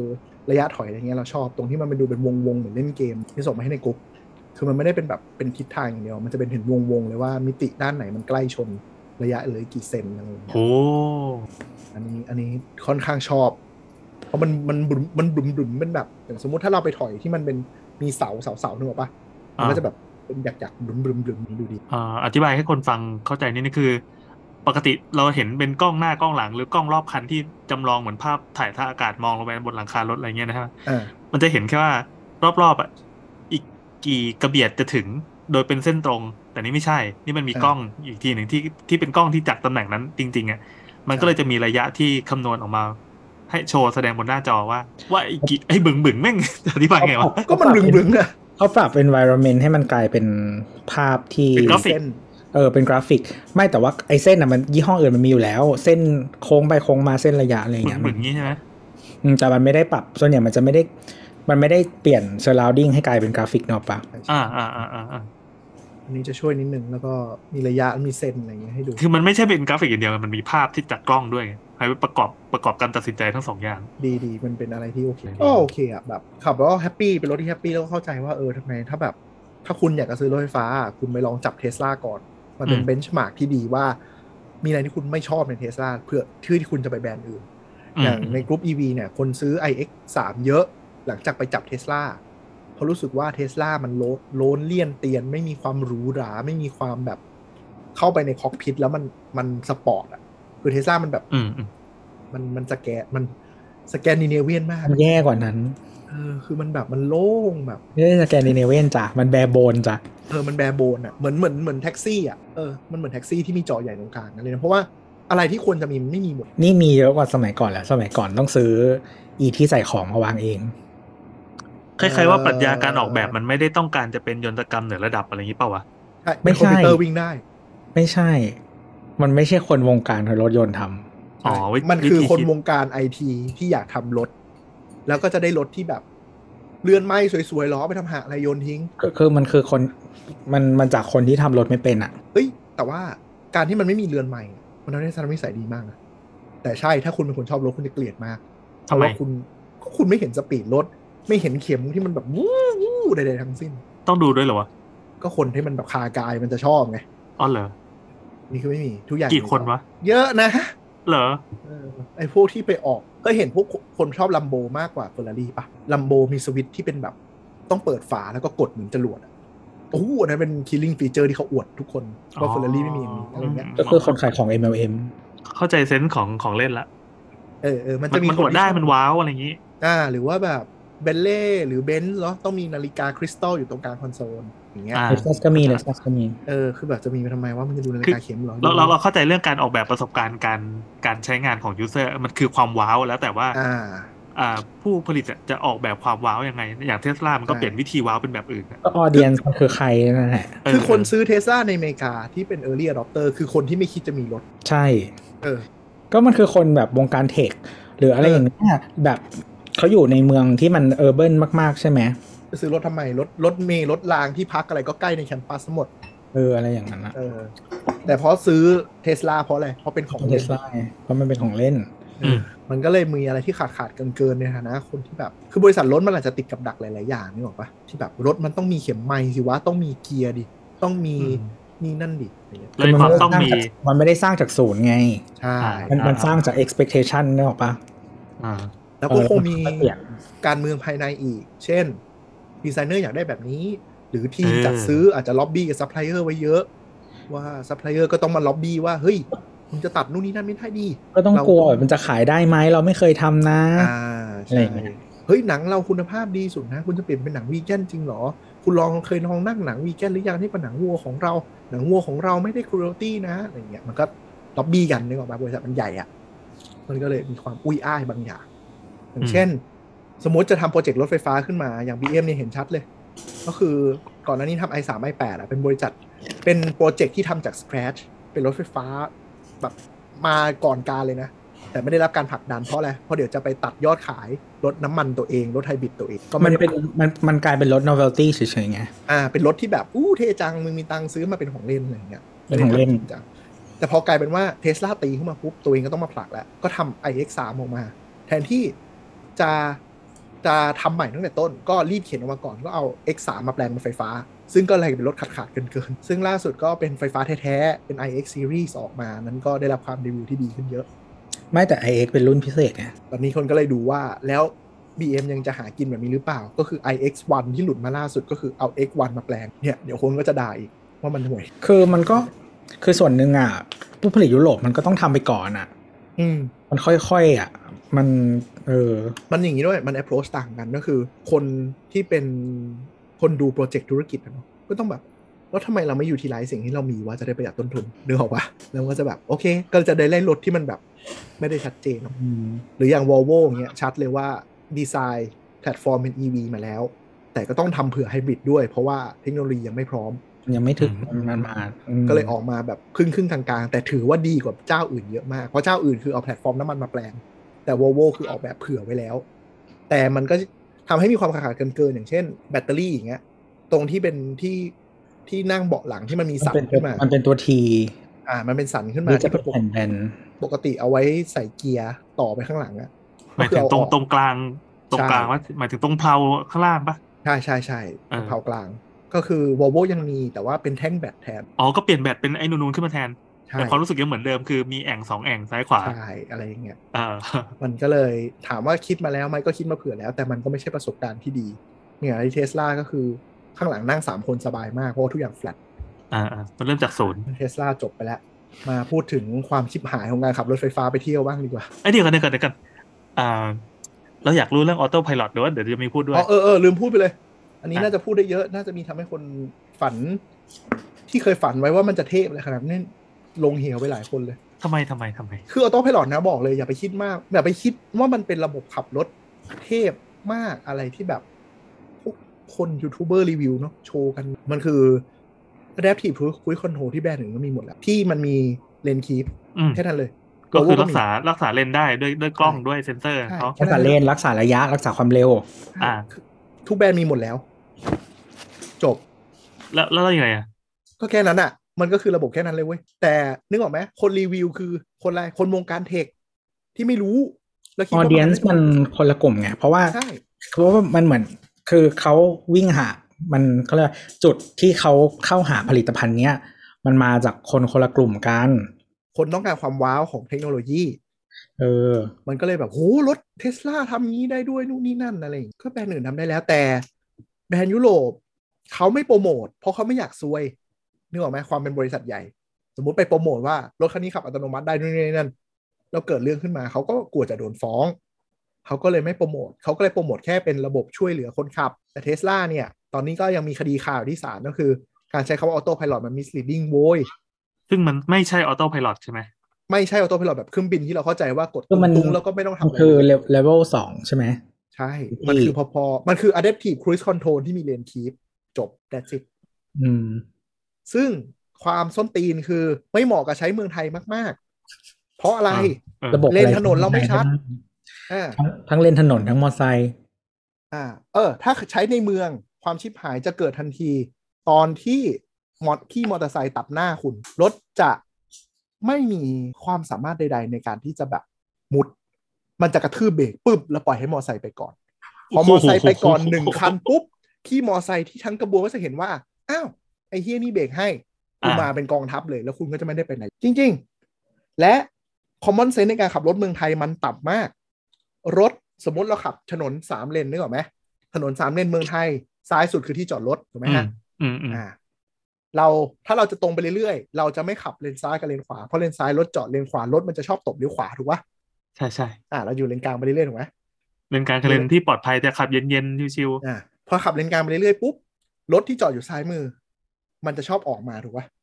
ขยับหัวออกมาจะมุดออกมาบ้างอะไรแล้วแต่ ๆอ๋ออ่า เทสลาจะไม่มีความสามารถในการแบบ พอรถออกมานิดนึง เราเราหลบขวานิดนึงแล้วไปต่อ ไม่มีเขาใจดีเขาเบรกให้ทุกคันเลย เฮ้ย รถออกมานิดนึงปุ๊บเบรกรถออกมานิดนึงปุ๊บเบร ต้อง ก เป็นอย่างนั้นอยู่แล้ว โอ้ยน่ากลัวว่ะ หรือยังไง บ้านแล้วมันมันมันไม่ได้ไปเรียนมาจากพฤติกรรมถนนอื่นทั่วโลกเงี้ยเหรอหรือว่าประเทศอื่นเขาก็หยุดกันวะ ประเทศอื่น เออ เออว้าว ว ไอ้ยนี่ดี ตื่นเต้น ใช่ แล้วเขาก็ไม่ได้ขี่มอเตอร์ไซค์กันแบบนี้ แล้วเขาก็ไม่ได้ปาดกันแบบนี้ ใช่ แต่นั่นคือ ถ้าคุณทำอย่างนั้นขับที่กรุงเทพ คุณก็จะจอดค้างอยู่ถนนตลอดกาลนานเทิน ทั่วไทยละจ้ะ ใช่ อ้าวเรา ไม่ได้ไป เรา ไหน แบบเวียดนามอินเดียอะไรเงี้ยล่ะ ก็ไม่มีใครเปิดก็มีคลิปหนึ่ง ให้เขาไปเทที่เวียดนามอินเดียละ อ่าก็คือก็คือมีคลิปหนึ่งถ้าไม่แน่ใจเคยแชร์เปล่าก็คือ มีคนไปเปิดออโต้พาย t ที่โมเดล S ที่เวียดนาม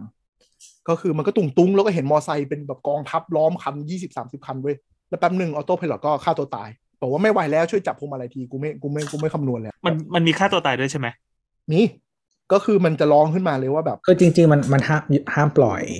อ่า หมายความว่าเงื่อนไขของมันคืออะไรในการที่เอ้ยกูขอบายพาสละกูไม่ตัดสินใจเองละมึง ก็ ม คื นุอษย์ ถ้า มึ มัน งไป เริ่ม ท คำนวณไม่ไหว มันก็จะดังขึ้นมาเลยว่าให้จับพวงมาลัยเดี๋ยว ำอ๋อ อันเนี้ยปัญหาคือคำว่าเดี๋ยวนี้มันอะ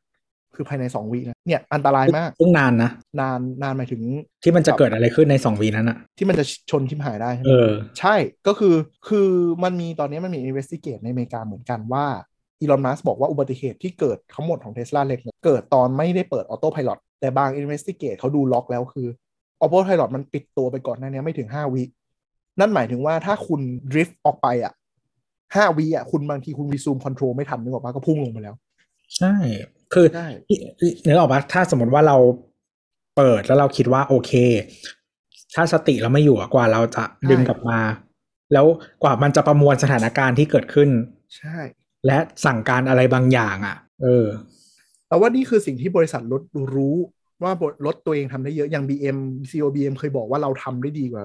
เทสลาด้วยซ้ำแต่เราไม่โปรโมทเพราะมันอันตราย อันนั้นไม่รู้เป็นคำเคลมของเขานะ ซึ่งเราก็เห็นด้วยว่ามันควรโปรโมทว่าเป็นระบบช่วยเหลือคนขับ มากกว่าคำว่าออโต้พาย เอ๊ะมัน อันเนี้ยใช้คำว่าอะไรนะในในการแบบช่วยเหลือเพื่อนได้แอสซิสต์ Driver อะไรอย่างงี้ปะ assist Driver Assist เออ ใช่ อ๋อโอเค อ่ะเรามีส่งคลิปเข้าไปในกลุ่มนะครับอ่ะให้บายคลิปก็คือ มันเป็นคลิปที่เราเปิดออโต้พายไว้ แล้ อันนี้คือ ว ขับ เส้น ขับออกถนนใหญ่ต่างจังหวัดเนาะ ใช่ อ่ะ แล้วเส้นบนถนนหายด้านซ้ายเห็นปะสิ่งที่เกิดขึ้นคือเส้นที่จะเป็นเส้นซ้ายที่เรียกออโต้พายอะดิ้นเหมือนปลาหมึกโดนน้ำร้อนลวกเลยนุ่มๆๆๆ อ่า อันนี้ก็คือเคนเคนส่งคลิปมา เออ แล้วมันจะมีภาพกราฟิกอะคือ อย่างที่ว่าตัวเทสลาบนหน้าจออินเทอร์เฟซจะเปลี่ยนเป็นรูปกราฟิกอะก็มีรถวิ่งข้างๆ รถวิ่งด้านขวานะ แต่ว่าเส้นถนนเนี่ยดิ้นดึกดักดึกดักดึกดักตลอดเวลา ใช่ เอ๊ะสนุกว่ะ อันนี้คือ แม่ง ปรากฏการณ์จากเส้นไม่ชัด ใช่น่ากลัวมากและ อัน มีตนี้เขา อนหเปิดอ นึ อง โต้พายロอยู่เหรอ ใช่เปิดอยู่ ถ้ามีเส้นสีฟ้าข้างๆรถแล้วมีรูปพวงมาลัยสีน้ำเงินคือเปิดตัวเราเปิดเรื่อยๆเลยเพื่อจะเรียนรู้พฤติกรรมมัน มีอันหนึงน่ากลัวมากวิ่งไปจำไม่ได้ว่าจังหวัดไหน รถวิ่งอยู่ตามเลนเปิดโต้พายโเป็นปกติเลยเลี้ยว อ่า แล้วแม่งตีเส้นถนนไม่ลบเส้นเก่าออก โอ้โห ถนน บ่อยด้วย มัน เย เป็ อะ นอ ด้ว ย่าย งนี้ แล้วมันจะต้องเมิร์กับอีกฝั่งหนึ่งนึกออกไหมฮะ เป็นทางตรง ซึ่ง อ มั อน กมาทางโค้ง เออ อ่าแล้วมันมีไอ้ มันจะเหมือนรถ สา ไอเนี่ยรถรถรถไฟที่มันสับรางแล้วมันเปลี่ยนรางอะ เออ ที่นี่เบียนเบ คือมัน นอะ มันน่ะทำถนนใหม่แล้ว แล้วตีเส้นใหม่ แต่เส้นเก่าที่เป็นสามเหลี่ยมทึบอ่ะมันไม่ลบรถผมวิ่งไปปุ๊บแม่งจะเลี้ยวตกข้างทาง เย็ดแค่ น่ากลัน่ามวาก ลัวชิบหาย น่ากลัวมา เนี่ย ก เนี่ยที่กลัวที่กลัว ใช่ เพราะฉะนั้นไม่เหมาะเลย คือถ้าเปิดอ่ะ โอ้ ต้องเป็นการเปิดแล้วมือประคองพวงมาลัยแล้วเราอ่ะ ไม่ต้องเหยียบคันเร่ง ก็คือใช้เป็นครู i ส e คอนโทรลแบบนั้นโอเคนึกออกไหมปัจจุบันก็คืออย่างอย่างตอนวอลโวก็มีถ่ายมาอวดว่าแบบช่วงรถติดๆอ่ะเราเปิดครูสคอนโทรลเราก็แบบนั่งแล้วก็มือประคองพวงมาลัยไปเรื่อยๆอย่างเงี้ย อันนั้นมันเป็นเขาใช้ stop and go traffic ใช่ งั้นจะไม่ค่อยมีปัญหาหรอก ใช่ อืมอืม แต่อันเนี้ยวิ่งวิ่งไปปุ๊บ คือเทสลาออโต้พ l o t เนี่ย มันจะใช้2คอมโพเนนต์ก็คือเส้นถนนกับรถด้านหน้า มันจะคำนวณประมวลไปทั้งคู่ว่ารถข้างหน้าพฤติกรรมไปทางไหนจะเรียนแบบข้างหน้าโดยประกอบกับเส้น ซึ่งไอจังหวะนั้นน่ะผมไปอ่ะไม่มีรถด้านหน้า อืม แล้วสิ่งที่เกิดขึ้นคือมันดูเลนถนนมันดูผิด แทนที่จะดูเป็นเส้นนอก มันเห็นเส้นในมันก็เลยเลี้ยวมากกว่าปกติ นี่วิ่งเร็วไหม 80 โอ้แปดสิบก็ตาย ก็ใช่รถแม่งหัวออกออกข้างไอ้ไอ้นี่แล้วอะไหลทางแล้วอะ ถ้าสติ แต่ตะคุบ เรา ก็ ไม่ ตะครุบทันได้เนาะ ที่ข้างหน้า ไม่ เราก็ดึงไม่ทันไง ผมไม่ปล่อยพวงมาลัยเลยนะ อืม ไม่ปล่อยเลยนะ คือจับไว้ตลอด แล้วพวงมาลัยแม่งฝืนซ้ายไปเรื่อยๆแล้วด้วยคอมมอนเซนส์คนเรารู้แล้วว่าหัวรถอ่ะมันไม่ไปตามเลนละก็กระชากกลับ แล้วต้องเถียงกันมันเยอะไหมหมายความว่าเราเราหักแรงไหม ต้องหักแรงนิดนึง มันก็จะแบบหลุดวุ๊บแล้วก็รถก็สะบั น่า ด กลัวชิบหายเลย ใช่แฟนก็หลับอยู่ก็สะดุ้งขึ้นมาด่าเลยว่าเกิดอะไรขึ้น อ๋อ ใช่ หลับ มันน่ากลัว ไม่มีอะไรหรอ มาก กน่ากลัวมาก เพราะฉะนั้น อย่าไว้ใจโดยเฉพาะเมืองไทย นี่ไง ใช่ อันนี้เป็นสิ่งที่เราเรากังวลว่าในอีกหลาย ๆ ปีข้างหน้าในระยะอันใกล้เนี่ยแม่งในถนนจะปั่นป่วนไปด้วย อ๋อไม่ต้อง พฤติ ห่วกรรกาง รขับที่ไม่ปกติ เมือง อ่ะ เมืองไทยก็คือ ก็คงจะเรียนรู้กันเองว่าไม่มีใครชักก็ก็คงจะเกิดอุบัติเหตุอะไรกันบ้างหรือในอเมริกาก็มีเกิดอุบัติเหตุออโต้พายโก็มี อืม ก็ เรื่ยๆ ก็ต้องระวังแหละ แต่เราก็อยู่กับมอเตอร์ไซค์ตั้งเยอะแยะได้มันก็ มันมันไม่เหมือนกันนี่มอเตอร์ไซค์เราเข้าใจพฤติกรรมแล้วไง แต่อันนี้คือมันแม่งเหมือน เหมือนเราเข้าใจว่าคนพิมพ์ผิดมันเป็นยังไง แต่ว่าคนที่ซักเจสผิดอ่ะมันคือพฤติกรรมที่เราต้องเรียนรู้ใหม่อ่ะ แต่ถ้าให้ความเป็นธรรมคือตอนถ้ามันลงไปไหลทางแบบมากกว่านั้นจริงๆอะเทสลามันคงดึงกลับ แล้วก็อาจจะเบรกอะไรให้แหละ เหรอ แต่กูก็ไม่กล้าปล่อยไปถึงเลเวลนั้นนึกออกปะใครจะวัดดวงกับมือไปถึงเลเวลนั้นวะไม่ไหวหรอก เพราะถ้าไม่มีสติไงก็มันมันต้องเหมือนแบบคือคือจริง ๆอ่ะเขาก็ต้องให้เราอยู่กับมันแหละ แต่ว่ามันก็มีหลาย ๆ คนใช้จนไว้ใจอะเนาะ ก็ลองดูแล้วกัน เอาไม่ว่าเราไม่ไว้ใจ ก็คือ แต่ถ้าทองทางตรงบนทางด่วน เส้นถนนชัดๆ เส้นอินเตอร์สเตทไอ้บ้านเราเลยวะทางหลวงหลักเลขเดียวอะ อืม โอเคใช้ได้เลยไม่ค่อยมีปัญ มอ หา เตอร์เวย์อย่างงี้ เส้นที่ไม่ได้ อ่ะ มาตรฐานหน่อย โอ้โหเป๊ะ อันนี้ยอมรับเป๊ะจริงๆวิ่งนิ่งสนิทไม่มีปัญหาเลย แต่คุณลง อืม ทางหลวงชนบทสี่หลักป้ายฟ้าปุ๊บ ความชิบหายบังเกิดมันดี ก็นั่นแหละครับ ระวังไว้แล้ว เอ ก็ อแล้วแล้วพวกพวกอะไรแปลกๆบนถนนนะ เช่นแบบอ่ะถนนแหวงอ่ะมีหมาตายมีอะไรอย่างเงี้ย เออยังไม่เคยเจอสักที่เดียว แต่ว่าเราชอบมันหนึ่งเทสลามันคำนวณว่า ถ้ารถข้างหน้าเหยียบเบรกแล้วมันเห็นระยะความเร็วเราอะเริ่มเข้าสู่อันตรายมันจะร้องเตือนเลย คือมันเห็นไฟเบรกรถข้างหน้า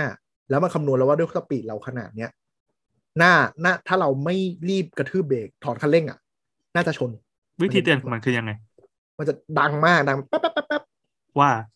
ไม่ดังขึ้นมาเลยตืดตืดตืดตืดบนรถเลย มันไม่แล้วมันไม่รอให้เราเหร เป็ อน แค่ alert เหรอ ชะลอมันชะลอให้ไหม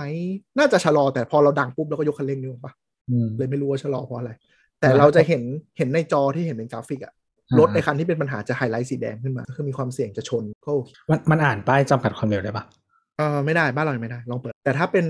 full self driving ที่เป็นเบต้าอเมริกาน่าจะได้น่าจะอยู่ในไม่น่ามีอะไรแล้วมั้ง แต่วันว่ามันอ่านได้นี้ เราว่าอ่านได้ แต่ว่าโวมั่วลองเช็คละไม่รู้มันดึงดัตต้าเบสมันจากไหน ไม่แต่ว่าส่วน ป้ายบ้านเราบางตรงบางที่มันไม่มาตรฐานเลยนะ ใช่มันมั่วแต่เทสลาลองเปิดแล้วไม่เห็น แต่เทสลามัน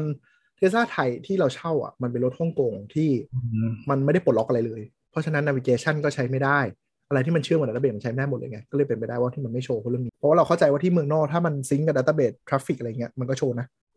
เคยเห็นอยู่ไม่น่ามีอะไรแล้ว หลักๆ ของความเป็นเทสลาเรื่องอ อื อ ม โต้พาย โอ โล เค นี่แห เดี๋ยว ละ ถ้านึกออกก็ค่อยแทรกแทรกมาแล้วกันอ่ะทีนี้ข้ามมาพาร์ทพาร์ทนี้ ก็ความหาทำนะครับ หยุด 5 วันเนาะ หยุดยาว ครับ ขับรถเที่ยวต่างจังหวัดแม่งเลย ไปไหนไปเขาคอ เขาค้ ค อ นขับ EV เนี่ยจะมีความโรคจิตคือชอบไปเขาคอเขาคอเนี่ยมันระยะประมาณแบบ 400 โล ซึ่งเป็นระยะ ก่อน วัดใจ เขาก่อ ว่าน จะ ตัวยัง ทั บ่นอยู่เลยว่าไอ้พวก EV นี่นิสัยมันเป็นอย่างเงี้ย ขอล Taste อง the ขอ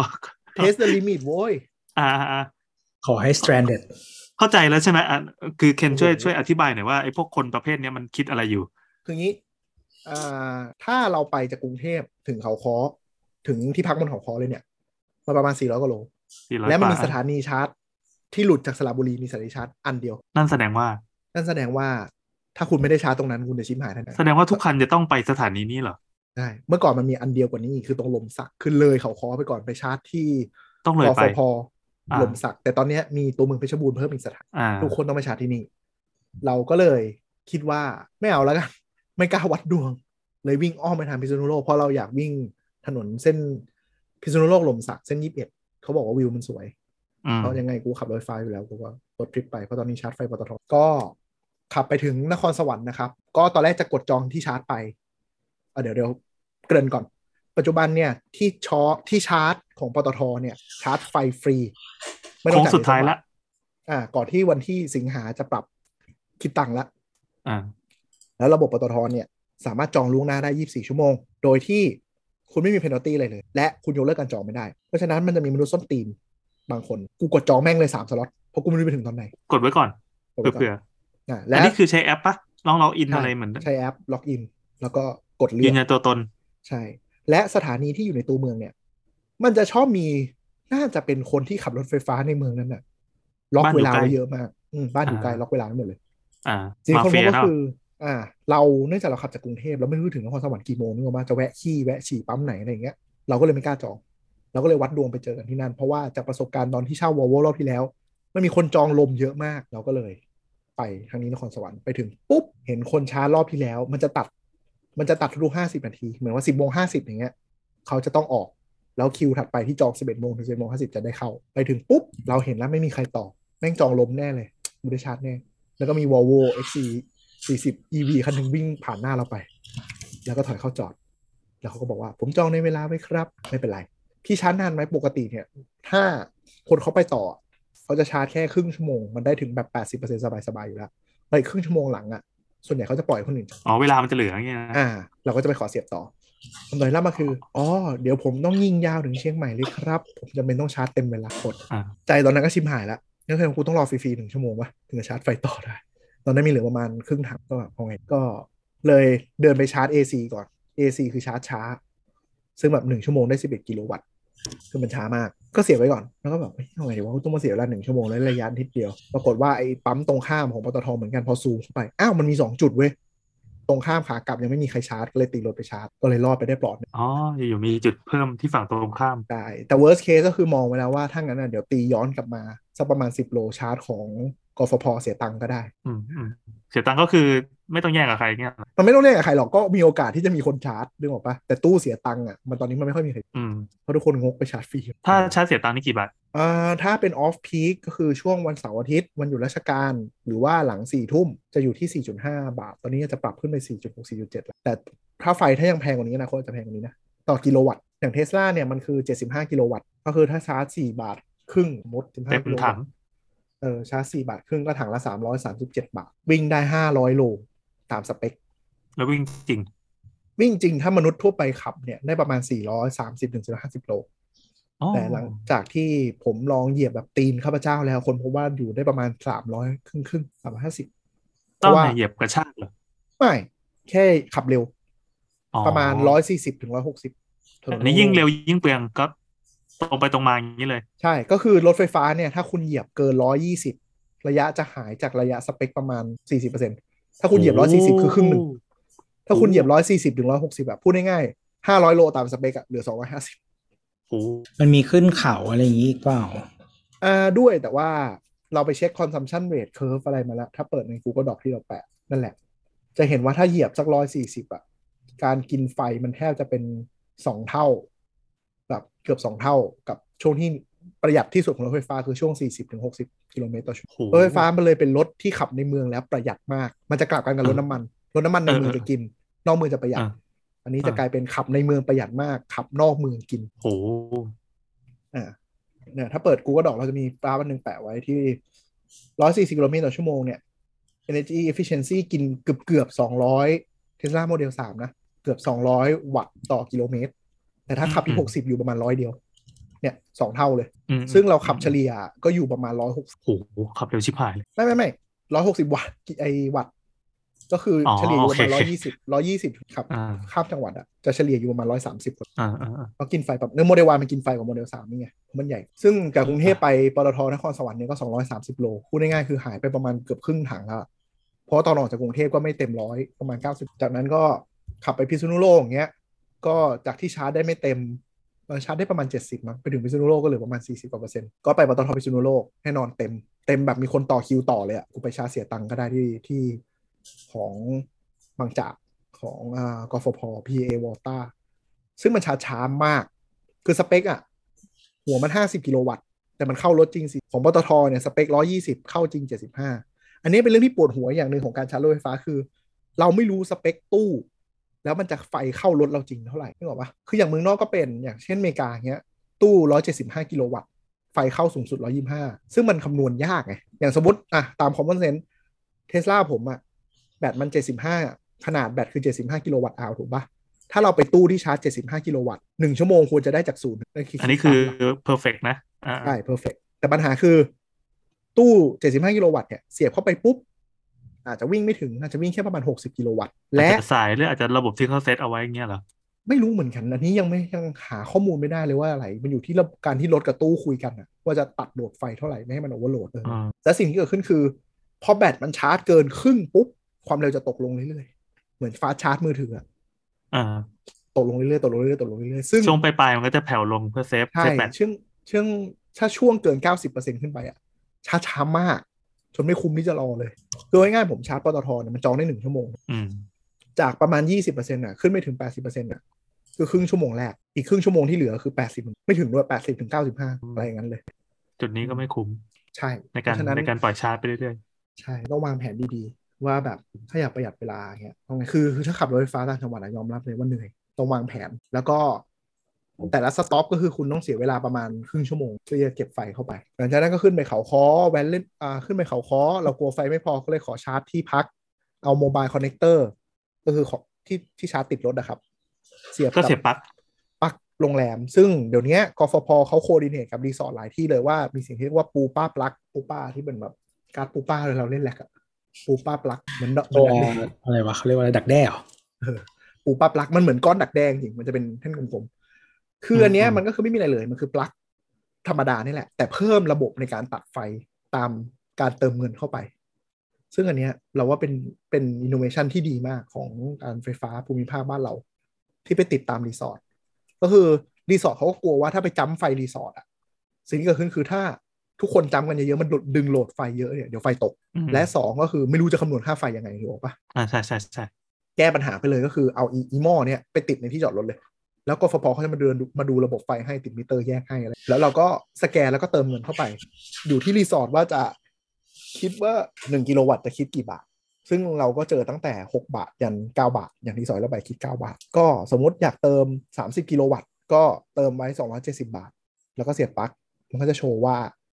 กี่ชั่วโมงมันจะตัด ซึ่งไอ้โมบายคอนเน c เตอร์เนี่ยไฟมันเข้าประมาณแบบ 2.2 กิโลวัตต์อะก็คือ 30 กิโลวัตต์คือประมาณครึ่งถังเนี่ยชาร์จข้ามคืน13 ชั่วโมงถึงจะได้ อืม อืมแต่ก็เป็นตัวเลือกที่ดีนึกออกปะถ้าเรานอนรีสอร์ท ก็ไม่รีบ ก็ล อะ อง ไร เออใช่ก็ใครขับรถไฟฟ้าไปรีสอร์ทไหนก็ลองทำถามดูก็ได้ว่ามีที่ชาร์จ EV ไหมครับ หรือมีปลั๊กเพราะถ้าเราชาร์จทิ้งไว้ข้ามคืนเราได้มาครึ่งถังมันก็ไม่แย่ เออ อืม เออ คือจริงๆ ถ้าจะเต็มถังก็อาจจะแบบประมาณแบบสามสิบ30 ชั่วโมงอะไร ไอ้จ่ายไปกี่บาท สองร้อยเจ็ดสิบาท ถือว่าแพงนะ เพราะว่ามัน 270 กิโลวัตต์ละเก้าบาท เพราะว่าถ้าเราไปชาร์จไฟบ้านมันควรจะแบบสี่ถึงแปดบาท อืม ประมาณนั้น แล้วก็ขับรถเล่นบนเขาค้อแล้วก็ลงมาชาร์จที่เพชรบูรณ์ อันเนี้ยจุดเนี้ยคือจุดวัดใจที่พลาด ไม่รู้เลยว่าขับรถแล้วมันจะกินไฟก็คือ จากเพชรบูรณ์ตรงมาที่ปากช่องระยะมันประมาณ 260 โล เราชาร์จไฟไปที่ 95%ในจอโชว์ประมาณ 450 โล คิดว่ายังไงก็เหลือๆเลยขับสะใจเลย ไปถึงที่พักที่ปากช่อง แบตแม่งเหลือประมาณแบบ 18%ขึ้นแบตเหลืองแล้วอะคือถ้าเทสลาเนี่ยแบตต่ำกว่า 20%มันจะอยู่เข้าโหมดที่ประหยัดพลังงานแล้ว อืม คือโหมดที่แบบติดแอร์ไว้ตอนจอดรถอะไรเงี้ยมันจะทำงานไม่ได้แล้ว แล้วก็แบบ 18%น่าจะยังไหวก็เลยขับไปคาเฟ่ขับอะไรเท่านั้น แล้วคนพบว่าแบตช่วงต่ำกว่า 20%เว้ย แม่งลดเร็วกว่าที่คิดลดแบบปุ๊บปุ๊บปุ๊บปุ๊บปุ๊บอะจนวันเราก็เลยรีบจองที่ชาร์จฟรีของปตทตอน อืม แล้วออกจากที่พักไปชาร์จ ตอนถึงจุดชาร์จอะแบตเหลือประมาณ 6-7%เกือบ ถ้ามัน ตาย ถ้ามันสูตรนี่มันเป็นไงวะ ดับ เหรอ และแบตพังเทสลาเตือนไว้เลยว่าอย่าปล่อยให้แบตเหลือ 0%เด็ดขาด อย่าขับจนดับ เพราะขับจนดับปุ๊บ กระแสแบตลูกเล็กแบต 12 โวลต์นะครับ คือเทสลามันจะมีแบต 12 โวลต์อยู่นะ แบตที่เราแบบโอเคแบต GS ที่เรารู้จักกันอะ อืม จะมีอยู่หนึ่งลูก ทันทีถ้าแบตแบตใหญ่เขาเรียกว่า high voltage battery ไอแบตตัวหลักที่เอาไว้ขับเคลื่อนเนี่ยมันหมดปุ๊บมันจะไปดึงกระแสแบต 12 โวลต์มาแล้วแบต 12 โวลต์จะพังเลยเพราะเหมือนไฟมันหมดนึกออกไหม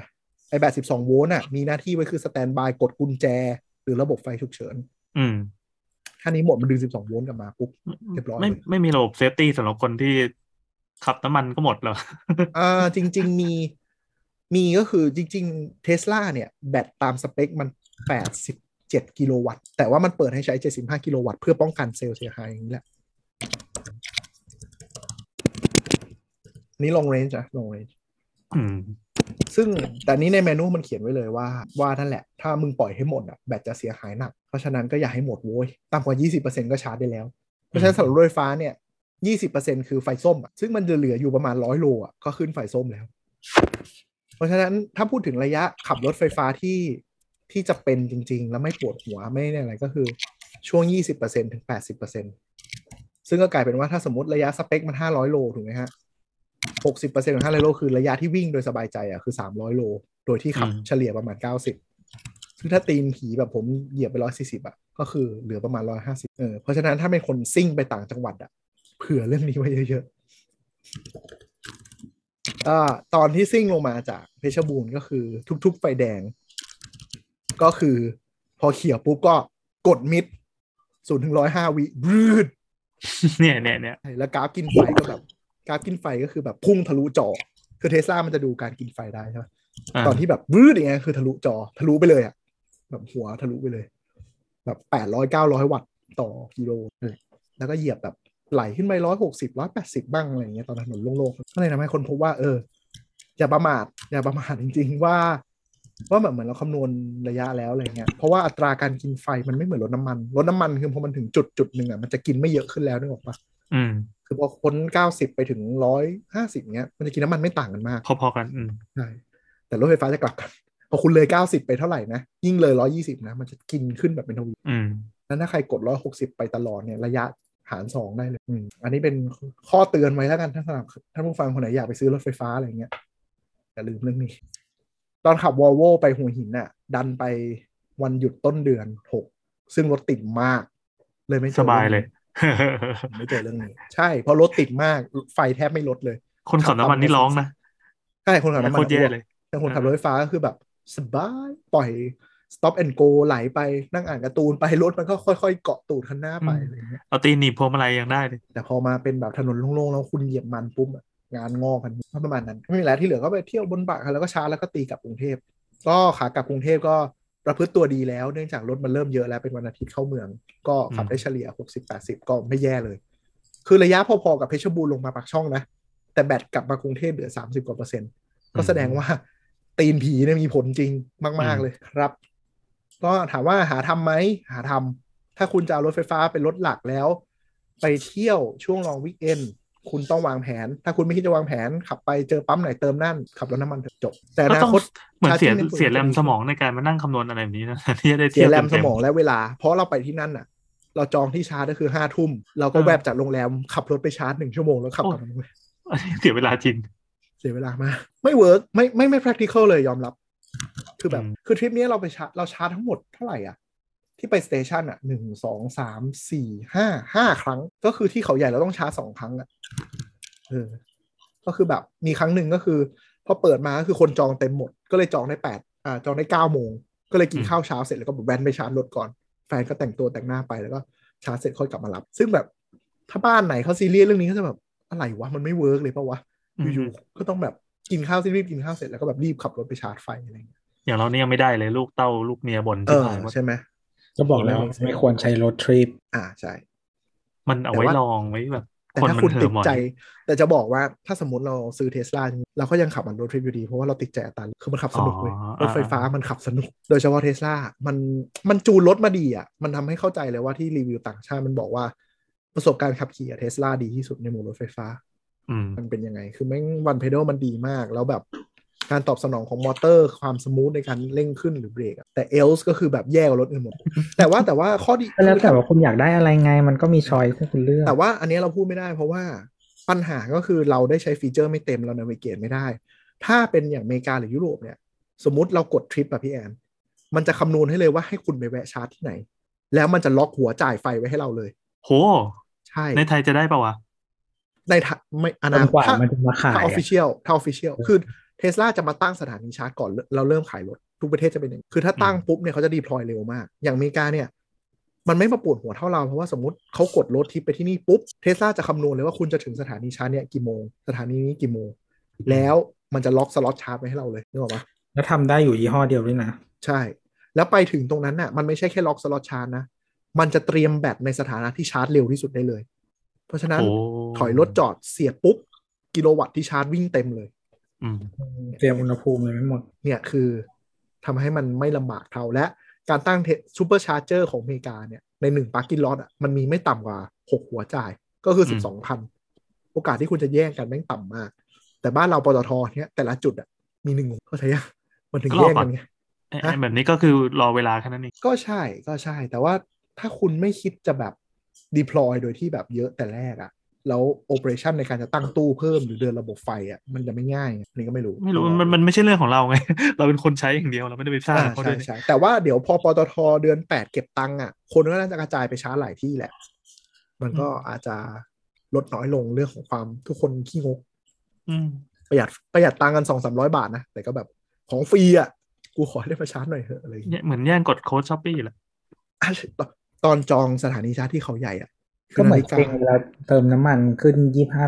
ขึ้นยี่ห้าตังค์ประหยัดกี่บาทถึงสิบบาทยัง แต่มันมีความฟินอะแต่แต่ว่าตอนจองสถานีชาร์จอ่ะคือปตทมันจองได้ล่วงหน้า 24 ชั่วโมงใช่ป่ะก็คือแบบตอนจองเก้าตอนจองเก้าโมงมันก็คือแบบรอนาฬิกาวันก่อนหน้าเด้งคือแบบเจ็ดโมงเต็มแล้วแปดโมงเต็มแล้วรอเก้าโมงกด เอ๊ะมันให้ล่วงหน้าได้เท่าไหร่นะ 24 ชั่วโมง อ๋อ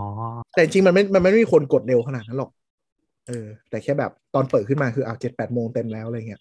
ก็เลยอ่ะเก้าโมงแล้วถามว่าทัวร์บัวไหมลำบากไหมเออลำบากว่ะ แต่ก็ ได้เป็นประสบการณ์ใหม่ ถามว่าแบบ หาทำไหมอ่ะบอกได้เลยว่าเนี่ยคือการหาทำมากแล้วนึกภาพไม่ออกเลยว่าตอนที่ลงจากเพชรบูรณ์มาเขาใหญ่แล้วถ้าแม่งไม่พอจริงๆขึ้นมาจะทำไงวะนึกภาพไม่ออกเลยนะไม่รู้จะทำยังไงเลย ก็เรียกรถลากอะ ก็ใช่อ่ะโทรเข้า call center EP มีแหละช่วยกูด้วย ไม่ไม่ไม่สามารถซื้อน้ำมันมาเติมให้ได้ เออใช่ปะไม่รู้แม่งเหมือนกันเออไม่ไม่เคยคิดเลยแต่ว่ามันสะท้อนอย่างหนึ่งว่าเฮ้ยเราชาร์จไฟ 95%นะบนหน้าจอ 450 โลอะจากเพชรบูรณ์มาเขาใหญ่ระยะ 250 โลอะมันไม่มีทางไม่พอนึกออกว่าแต่พอเหยียบจริงแล้วไอ้สัตว์มันจะไม่พอจริงวะ แล้วก็เหยียบแล้วก็เห็นระยะทันที ใช่ใช่เพราะแบบวิ่งมาเรื่อยๆเรื่อยๆเรื่อยๆจนลงมาแบบ ลงมาประมาณปากช่องอะแล้วแบบทำไมแบตมันเหลือ 20กว่าเปอร์เซ็นต์พอขึ้นเขาใหญ่ไปปุ๊บแม่งลดต่ำกว่า 20มันแบบปุ๊บปุ๊บปุ๊บปุ๊บปุ๊บ เอาขึ้นเขามันก็ยิ่งลด เออชิบหายแล้วแบบ เออ แต่ว่าพอไม่มี navigation ช่วยคำนวณมันก็จะมีปัญหาตรงนี้แหละ ใช่ใช่ใช่ คือถ้ามันเป็นวอลโวอ่ะ มันคำนวณได้ค่อนข้างแม่น ก็เลยไม่ค่อยมีปัญหา แล้วก็จริงๆเทสลาถ้าถ้าที่ เมืองนอกอะนะ ก็ยังเป็นยี่ห้อที่ประสิทธิภาพในการใช้ไฟดีกว่าเดินอยู่ดี ใช่ใช่ใช่เอ่อคือขนาดแบตเนี่ย75กิโลวัตต์เนี่ยไม่ต่างกับวอลโวไม่ต่างกับคู่แข่งนะ แต่ระยะได้มากกว่าประมาณ 20% อืม นั่นคือความความเก่งกาจของการทำมอเตอร์เทสลาเลย คนอื่นก็ต้องพยายามกันต่อไป แต่แต่เห็นด้วยกับกับรีวิวบางสำนักที่บอกว่า ถ้าคุณจะซื้อรถไฟฟ้า ต่อให้คุณเกลียดเทสลาหรือไม่ชอบยังไงอะไปลองขับสักครั้งก่อน เราจะรู้ว่าเนี้ยคือเหมือนเบนช์มาร์กนึกออกปะว่า อ๋อคุณสมบัติรถไฟฟ้าที่มันที่มันคิดมาตั้งแต่แรกอะมันควรได้ประมาณ คือการเก็บของการกระจายน้ำหนักอัตราเร่ง ลักษณะการขับอะมันควรจะเป็นอย่างนี้ แล้วถ้าคุณไม่โอเค คุณไปลอง BM คุณไปลอง Volvo ไปลองรถจีนอะไรอย่างเงี้ย คุณจะได้รู้ว่ามันมีอะไรที่ขาดที่เกินนึกออกไหม คือบ้านเราตัวเลือกมันน้อยนะใช่แต่ก็อีกอย่างหนึ่งก็คือ ต้องถามตัวเองว่าอยากได้อะไรจากรถ หรือว่าแบบ อ่าใช่ใช่ ซื้อรถแล้วอยากได้คือจริงๆคือคนที่ขับรถไฟฟ้าไปรถทริปอะมันไม่ได้ผิดอะไร เพียงแต่ว่า มึงหา คื ทำแหละ คือคือไม่ใช่คือคุณมองหาอะไรไงคือ สมมติว่าคุณ enjoy dri- driving ใช่ไหมคุณมีแบบเอ่อมีความสุขในการขับขี่เพราะว่าเอ่อ driving dynamic มันเป็นแบบนี้ อ่า ฉะนั้นคุณหาจากสิ่งอื่นไม่ได้ เหมือน ฉะนั้นคุณ เรา จึงยอมลำบากในจุดอื่นๆ เพื่อให้ได้สิ่งนี้ เนี่ยโอเค แต่ว่าถ้าคุณบอกว่าฉัน enjoy destination มึงผิดแล้วนึกออกปะ มึงนั่งเครื่องมึงนั่งเครื่องบิน เออหรือหรือมึงแบบคือคือสมมติว่าถ้าทุกใช้ชีวิตประจำวันคุณประหยัดด้วยการขับรถไฟฟ้าในเมือง คุณจะไปเที่ยวต่างจังหวัดด้วยการขับรถ มึงก็เช่ารถขับ ชีวิตมึงจะได้ไม่ต้องลำบากนึกออกปะแค่นั้นเอง นั่นคือแบบต้องต้องคิดว่า อยากได้อะไรจากมันคือ มันประหยัดมันคือแอสเปกหนึ่งขับสนุกมันคือแอสเปกหนึ่งซึ่งเดี๋ยวพอมันมีตัวเลือกมากๆขึ้นอ่ะ มันไม่ใช่สิ่งเดียวกัน อืมแต่อย่างเราอะเราเป็นคนชอบรถทริปเราชอบขับรถ เราเลยขับแล้วสนุก แล้วอย่างรถไฟฟ้าเนี่ยอัตราเร่งมันมาแบบกดปุ๊บมันมาเลยเนี่ย เวลามันมุดอะไรอย่างเงี้ยมันสนุกขับดีแล้วก็แบบ เอ้ยพวงมาลัยมันดีมากคือหมายถึงว่ามันหนักคือพวงมาลัยมันหนักเราชอบรถพวงมาลัยหนักๆเพราะว่าเวลาหักอ่ะมันจะตอบสนองกันเลยเรียกว่าวอลโวพวงมาลัยมันเบาไปเยอะ เราไม่ชอบ อันนี้ แต่มันเป็นคาแรคเตอร์ปกติของวันโวอยู่แล้วนะ พวงมาลัยเบาขับง่าย ก็คือหมายถึงว่าแอสแบรนด์อ่ะ มันคือ มันไม่ใช่ ครอ ได บครัว มันไม่ใช่ไดนามิกเออ เออถูกถูกถูกแต่มึงทำรถครอบครัวที่อัตราเร่งศูนย์ถึงร้อยสี่จุดเจ็ดวินะ ก็มันเป็นข้อดีของรถไฟฟ้าแค่นั้นเอง ครอบครัว ไม่นะ อาจจะไม่สุขสันต์เสมอไปก็ได้อาจจะเป็นครอบค ครอ รัว บครัว ที่ ปลอดภัย ครอบครัวฟาส ไม่ไอรถไฮบริดรุ่นล่าสุดที่เปลี่ยนแบตให้ขนาดใหญ่ขึ้นอ่ะอัตราเร่งก็อย่างกับรถสปอร์ตเลยนะ ทุกคันต่ำกว่าห้าวิหมดเลยนะโคตรผีบ้า เหมือนประมาณว่าแบบ แต่แต่เข้าใจมุมมองคือถ้ารถที่มันมีอัตราเร่งดีอ่ะมันจะช่วยให้เวลาสมมติรถจะมาชนท้าย หรือว่าขับหนีอะไรอย่างเงี้ย มันจะตอบสนองได้ดีกว่าด้วยนึกถึงสภาพรถบางแบรนด์ที่ยังแซงสิบล้อไม่พ้นนะครับส่วนหนึ่งร้อยสิบแปดนั้นก็คืออันนั้นก็คือแบบ ไม่ไหว ไม่คือคือคือคุณไม่ควรเอารถเอเซขึ้นขับบนนั้นไง เออจริง นึกออกไหมคือมันมีสองอย่างคือมึงอยู่ผิดถนนกับรถสิบล้อมันผิด ว่าแบบไปวิ่งเลนเดี่ยวอะไรอย่างงี้ใช่ไหม ก็คือมันต้องมีใครสักคนหนึ่งที่อยู่ผิดที่ผิดทางหรอกปะ แต่เมืองไทยมันพูดยากอะ่ะ เออก็พอสิบล้อมนก็วิ่งไปถนนเลนสวนกันปกติอะไรอย่างเงี้ย อืม ไม่เป็นไรมั้งมีคำถามอะไรไหมพี่แอนในฐานะ คนอยากลองหรือมีอะไรที่แบบรู้สึกว่าเล่าประสบการณ์ไปแล้ว มีความแบบอยากรู้ คือเราแบบเวลาดูรีวิวรถเมืองนอกเยอะๆ แล้วก็รู้สึกว่าแบบ นี่มันไม่มีตัวเลือกให้เทียบอะไรเลยอะ่ะ เออ เลยเหมือน ไม่คือที่เราพูดมาหลายครั้งแล้วว่า บ้านเราอะ่ะวอลโวมันไม่มีคู่แข่งไงมันเลยขายดีขนาดนี้ เออใช่ มันจึงขายดีขนาดนี้มันไม่มีคู่แข่งเลย ในเออเขาเรียกว่าอะไร ใน position นี้ รถ market ไฟฟ้ายุโรปราคาช่วงสองถึงสี่ล้านอ่ะ เออมันมันมันโนวันไม่มีคู่แข่งเลย เพราะว่าไทยคารที่ขายดีที่ผายเนี่ย มันก็อยู่อีกเซกเมนต์หนึ่งใช่ไหม เออ อืม อะไรอย่างนั้นอ่ะ แล้วพวกรถจีนก็อยู่อีกเซกเมนต์หนึ่งซึ่งพอเป็นที่ยุโรปหรืออเมริกา มันคือแบบโอ้โหเต็มไปหมดเลย เออ แบบแค่เครือโฟล์กก็คือแบบทุกแบรนด์อะไรอย่างเงี้ย ใช่ใช่ เออ คืออย่างรถที่มันแมสอย่างเมืองนอกมันก็จะเป็นเอ่อฮุนไดเนาะแล้วก็ อืม เอ่อโฟก ID4 ID5 อะไรอย่างเงี้ย คือเนี่ย ID3 ID4 ID5 ใช่ไหม แล้วมันก็ยังมีลูกๆมันอีก ทั้งแบบคูปราเซียสสโกด้า สโกด้าเองแย้มนี่รีวิวติดท็อปหลายสถานะหลายสถาบันเลย เออแต่แต่สโกด้ามันเป็นแบรนด์สุดคุ้มอยู่แล้วอะ เออซึ่งแบบหน้าตาเราเนี่ย เขาไม่ได้ขายหน้าตา เขาขายแบบรถรถคุ้มรถดีรถใหญ่ ประมาณส่วนเมืองไทยอนาคตก็คงจะมีเนต้ากับ BYD ที่เป็นแกนหลักเนต้าประกาศเลื่อนเรียบร้อยแล้วนะครับ อ้าวยังไงอ่ะ ประกาศเลื่อนเปิดราคาและเปิดสเปคอะไรทั้งหมดเนี่ยเลื่อนไปเลยยังไม่มี อืม อ่าก็มีคนที่ไปจองไปจองไว้แล้วก็ตอนนี้ก็เริ่มด่าแม่กันแล้วว่าเอ้าแล้วกูจองไปทำไมก็คือเงินกูมาก่อนไหมแล้วค่อยจองใหม่ส่วน BYD ซึ่งเป็นตอนนี้ขึ้นเป็นแบรนด์อันดับหนึ่งของโลกแล้ว เพราะว่าเทสลาไม่มีแร่พอที่จะผลิตรถ BYD ก็เนื่องจากเป็นเจ้าของโรงแบตที่ใหญ่ที่สุดในโลกด้วย ก็เลยทำให้ซอสแบตได้ แล้วก็ผลิตออกมาได้เยอะกว่าก็แซงเทสลาเป็นเบอร์หนึ่งของโลกแล้วเรียบร้อย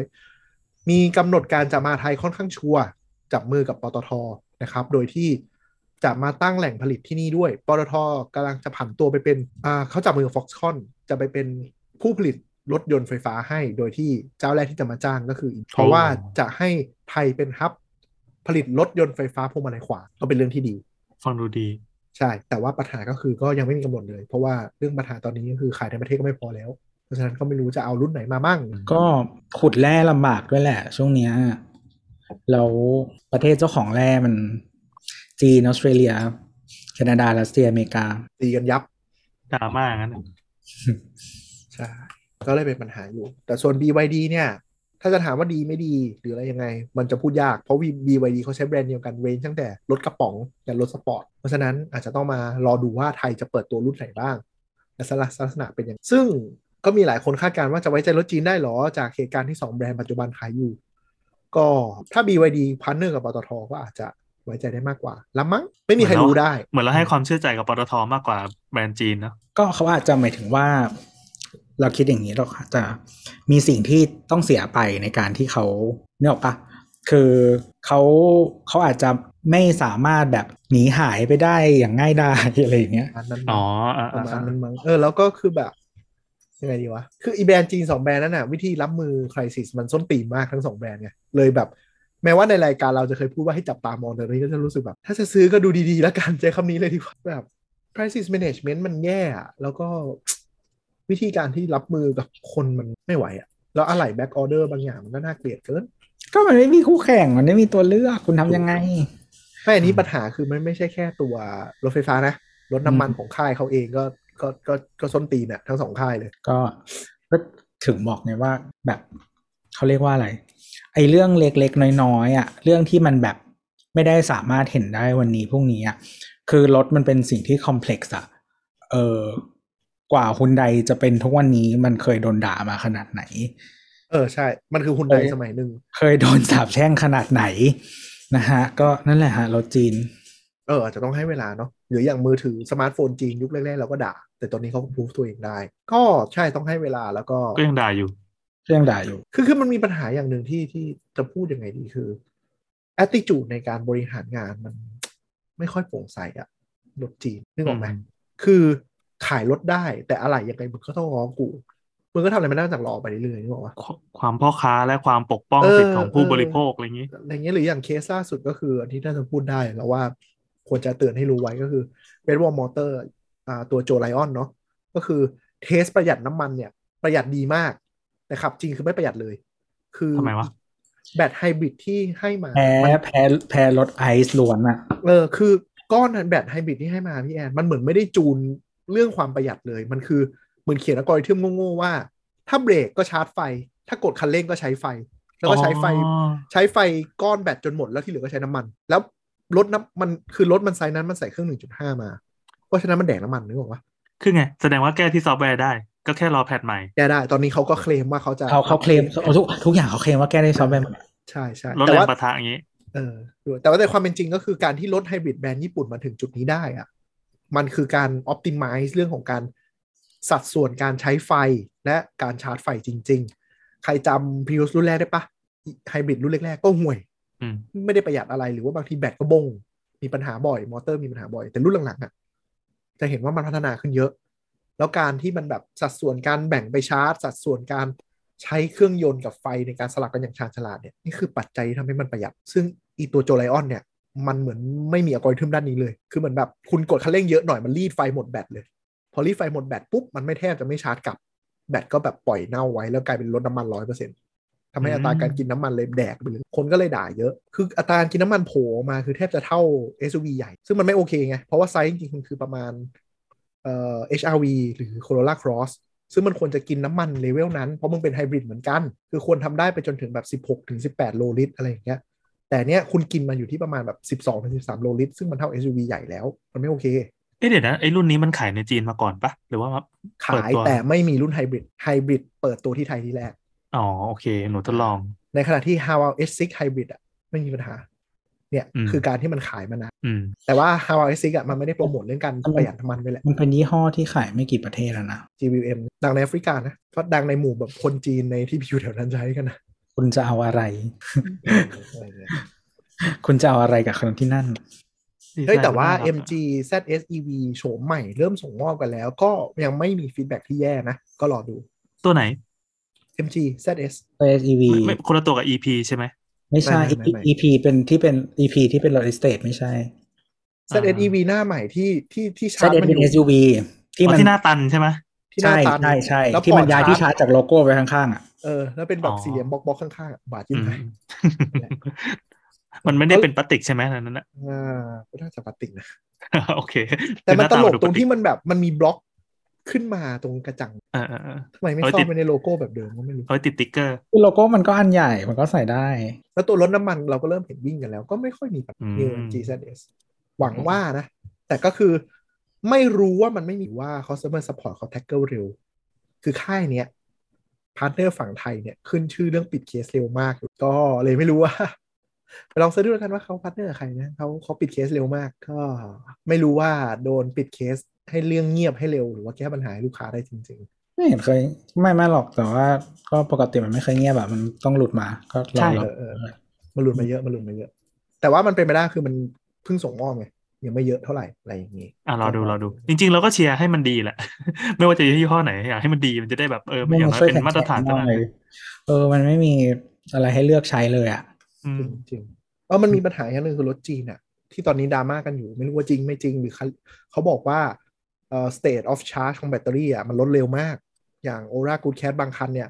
ตอนเนี้ยเหลือ 92%แล้ว ลดไม่ถึงปี คือเหมือนเราดูไอไอโฟนแบตเตอรี่เฮลอะแล้วเหลือ 92%อะเป็นเราเราก็ใจสั่นวะเออ อื อ ม ซึ่งแบบทางกูแคทก็บอกว่าอ๋อ มันอาจจะบางทีอาจจะเกิดจากคาริเบรตไม่มันตายนู่นนี่นั่นอะไรอย่างนี้ ให้ลองเข้ามาอัปเดตซอฟต์แวร์เลยดู แต่ก็แบบคนก็เริ่มกลัวแล้วแบบ เอ้ยงั้นกูกดเช็คบ้างอ่ะเหลือ 90%เหลือ 92% 93ก็จะมีเหมือนยุคหนึ่งที่แบบคนประสาทเสียกับการดูแบตเตอรี่เฮลท์อะที่แบบ ลงมาเหลือ 2%แล้ว โอ้ ไม่ได้แล้วต้องเปลี่ยนแบตแต่อันนั้นมันคือหลักปีไงแต่อันนี้มันคือแบบรถอะรถอายุการใช้งานคือมัน คือประกันคุณ 5 ปีนึกออกปะแล้วผ่านไป ก็ ปีหนึ่งแล้วมันหายไป ใช่ใช่ 8% นั่นแหละต้องรอดูว่า อืม ประกันอะตอนหมดเป็นยังไง แล้วก็ แต่ว่าส่วนใหญ่เขาไม่รับประกันเปอร์เซ็นต์แบตเตอรี่เนอะ ใช่ แล้วก็ อย่างคันที่เราส่งให้ในกรุ๊ปเนาะเป็นกู๊ดแคทที่ใช้อย่างบ้าพลังมากอะรถไม่ถึงปีปะซัดไปแสนโลอะเขาขับคืออาชีพเขาคือขับดูที่ดินทั่วประเทศเพราะฉะนั้นเขาใช้โหดมากที่เราส่งไปก็คือตอนเนี้ยแบตมันมีปัญหาคือพอเหมือนแบบสเตจชาร์จต่ำกว่า 30%ปุ๊บรถดับเอ้ยไม่ใช่สเตจชาร์จอ่าเปอร์เซ็นต์ชาร์จอะเออ อืม ต่ำกว่าสามสิบปุ๊บรถดับ มันเหมือนแบบโวลเทจของแบตเตอรี่มันไม่พอ เออออออ แต่เขาลากแบตไปแสนกว่าโลแล้วไง มันแบตอ่อน เออ เหมือนแบบเขาลากแบตไปแสนก มั ว่าน โล ก็ดูดฝุ่นแบตอ่อนอ่ะ ซึ่งก็เหมือนแบบแสนกว่าโลคือเกินระยะรับประกันถูกไหมแต่มัน โห รับประกันแปดปีหรือแสนโลอะไรเงี้ย ก็ก็คนก็ต้องดูเหมือนกั ก็ น ถ้าใช้ ว่า ถึงแปดปีมันก็น่าจะเกินแสนโลนะ เออ แต่นี่คือแสนโลลากไปในแบบปีหนึ่งเลยโหขับยังไงวะโคตรงงเลย ใช้คุ้มดีก มัน ว่า ชาร์จยังไงดีกว่า ก็คงชาร์จไฟบตทฟรีอะตอนเนี้ย ไม่คือคือเขาต้อง คือถ้าเขาออนเด e r โร d ตลอดเวลา มันต้องมีเวลาเยอะมากที่เอาไปชาร์จเอาไหม ก็คงนี่แหละ เพราะว่าไอ้ปตทชาร์จฟรีหรือว่าอะไรมันก็มีเกือบทุกจังหวัดอะเพราะฉะนั้นก็แสดงว่าแบบ ใช่ใช่แต่ว่าคุณต้องสเปนเวลาให้มันไปชาร์จเอาไหม ก็น่าจะเทียมทำเหมือนเราแหละก็คือแบบดูที่ดินเสร็จพระอาทิตย์ตกปุ๊บก็ไปชาร์จก่อนเข้านอนทำเป็นกิจวัตร ก็เรื่องของเขาบ้านก็มีที่ชาร์จ แต่มันไม่เหมือนแบบ ไม่ไม่เขาออนเดอะโรดไงถ้าเขาไปดูทั่วทั่วทั่วไปอ่ะ มันไม่ใช่เหมือนแบบ คือไม่ใช่ที่ชาร์จอยู่ที่โรงแรม ฉันไปชาร์จแล้วฉันไปนอนนะ มันพยายาม อยากเห็นไซเคิลแบตเขา ก็รอดูถือว่าเป็นใหม่แล้วก็ถือว่ามาแชร์ประสบการณ์แล้วกันตอนนี้ว่า ในมุมของเทสลามันมีอะไรดี แล้วเวอร์ชับแล้วผมไปขับแล้วประทับใจยังไง แล้วก็ในมุมความหาทำในการไปทริปวันหยุดยาว อ่า และ อ่า และรถไฟฟ้าตอนนี้ก็ทยอยส่งมอบมากขึ้นเรื่อยๆนึกออกปะตอนนี้ อ่าโอรากูดแคทกับ MG ZSEV กับ Volvo ก็เริ่มทยอยกลับมาส่งมอบได้บ้างแล้ว ซึ่งก็คือยอดจดทะเบียนเฉลี่ยเดือนหนึ่งตอนเนี้ยรถไฟฟ้าอยู่ประมาณ 1,500 กว่าคัน ซึ่งเหมือนกับฟลัดเข้ามาในตลาดเรื่อย ทำไมถึงได้อะปัญหามันยังไม่ถูกแก้เลยนี่ ๆ ชิปเหรอ อ่า คือชิปมันดีเลย์มันดีเลย์จนมันมาแล้ว คือก่อนหน้านี้ที่มีปัญหาส่งมอบช้า เพราะว่าต้องรอชิป แล้วชิปมันก็ทยอยมาแล้วไง ตอนนี้ปัญหาชิป นี่นี่แสดงว่าเริ่มได้แล้วเหรอ ก็เริ่มได้แล้ว ก็เริ่มได้แต่มันไม่ได้จะมาแบบยิ่งใหญ่ เออ คือเหมือนเหมือนพี่เหมือน หายถึงว่า พี่แอนไปจองเออแบบจะไปสั่งชิปอะแล้วบริษัทชิปบอก จองตอนเนี้ยรออีกห้าเดือนนะ อ่า บริษัทคิว ก็ ยาว แบบ นิดหนึง เออก็กูจองไปก่อนแล้วกัน แล้วตอนเนี้ยมันคือผ่านไปห้าเดือนแล้วไง อืม คือได้ชิปแล้ว อ๋อ แต่แต่แต่อัตอัตราวิ่งออกอะทรูพุทมันเท่าเดิมนะ ใช่ อืมอืมอืม เออ ก็ยังเป็นคอขวดตัวนี้อยู่ อืม อย่าง เา ไม่ต้อง แ ไม่ต้องไม่ต้องรถไฟฟ้า แต่ตหรนนี้ อก ที่ TSMC มีปัญหาคือลูกค้าไม่มาเอาของออก อ้าว จองไว้ก็คือกักกันไว้ก่อน จองไว้ก่อน เต็มคลังเต็มคลังแล้วตอนนี้ ใช่ ไอ้ยนี่มันฟีลลิ่งเหมือนแบบปตทที่ชาร์จเลยนี่หว่า เออ กูก แต่ ด กำ แร ไรง ไว้ ขึ้น ก่อน แต่กำไรขึ้นหกสิบห้าเปอร์เซ็นต์นะ ใช่ อ่า คือคือมันไปประมาณว่าแบบ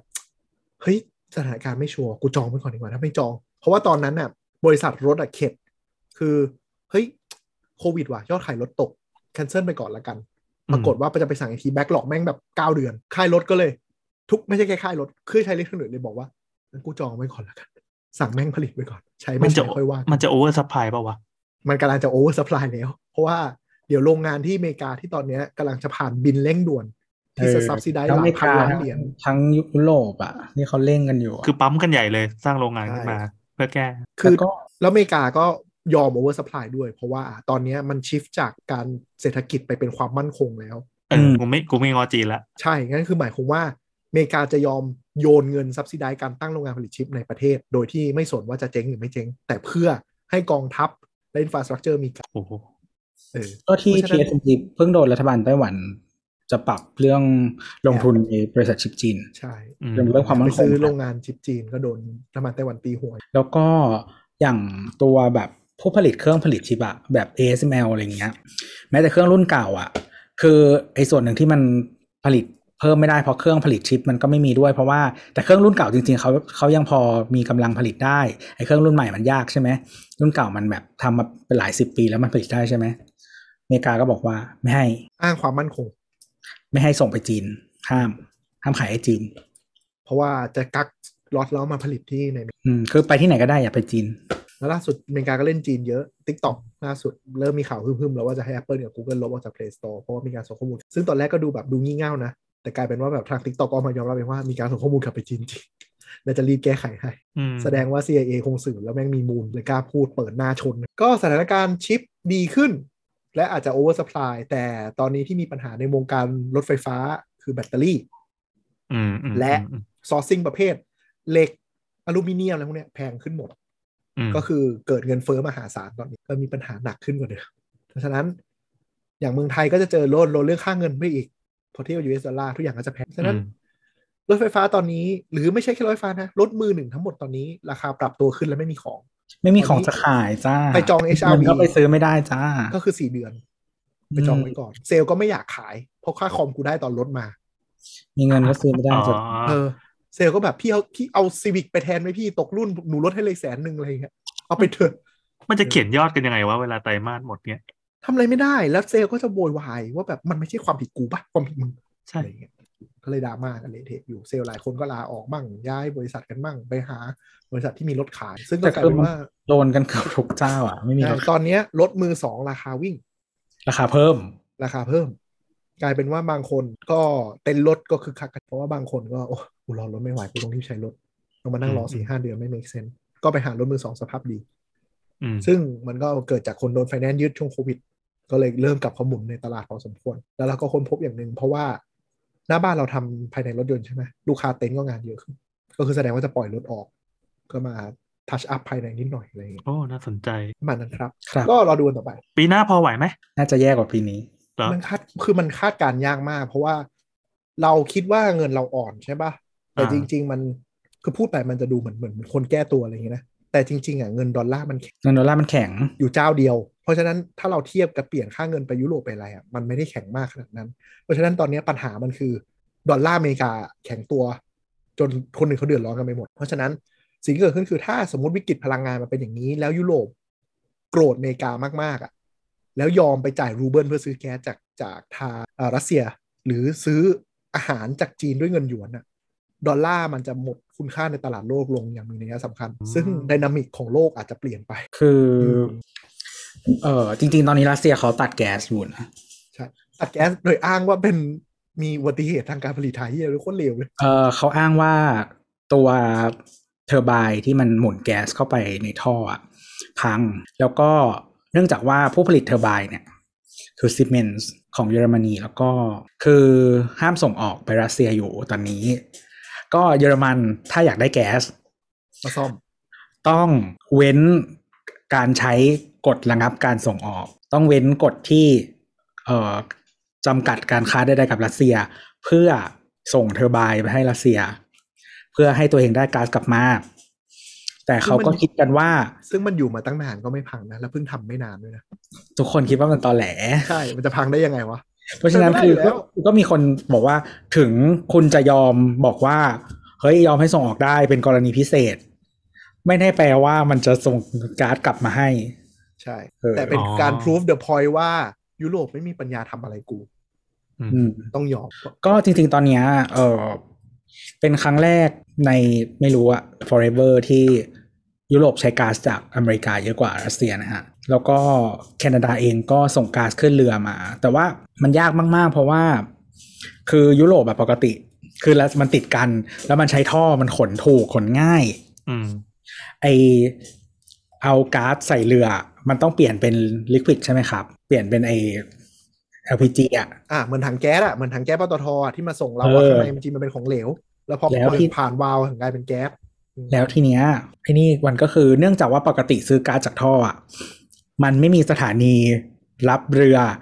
ที่เอาเปลี่ยนจาก น้ำอ่ะเป็นแก๊สมันมีน้อยมากในยุโรปมีไม่กี่ที่สร้างก็ไม่ทันใช้เวลาเป็นปี คือพูดง่ายๆอ่ะยุโรปวางแผนวิกฤตพลอ่าความมั่นคงทางพลังงานตัวเองโดยคิดว่าเหมือนรัสเซียจะจ่ายแก๊สให้ตลอด เยอรมันนั่นแหละ เข้าใจคำว่าความมั่นคงทางพลังงานเป็นอย่างนี้ ใช่ เยอรมันนั่นแหละ แล้วก็คือไอ้พวกประเทศจุกจิกเล็กน้อยฝั่งยุโรปตะวันออกอ่ะจริงๆดีเพนมากกว่านั้นก็คือบางประเทศใช้เกือบร้อยเปอร์เซ็นต์ ซึ่งตอนเนี้ยก็คือ EU โดนบีบด้วยประเทศยุโรปเล็กๆนี่แหละว่า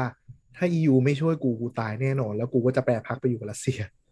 แต่คือมัน EU มันเคลื่อนตัวยากด้วย เพราะว่า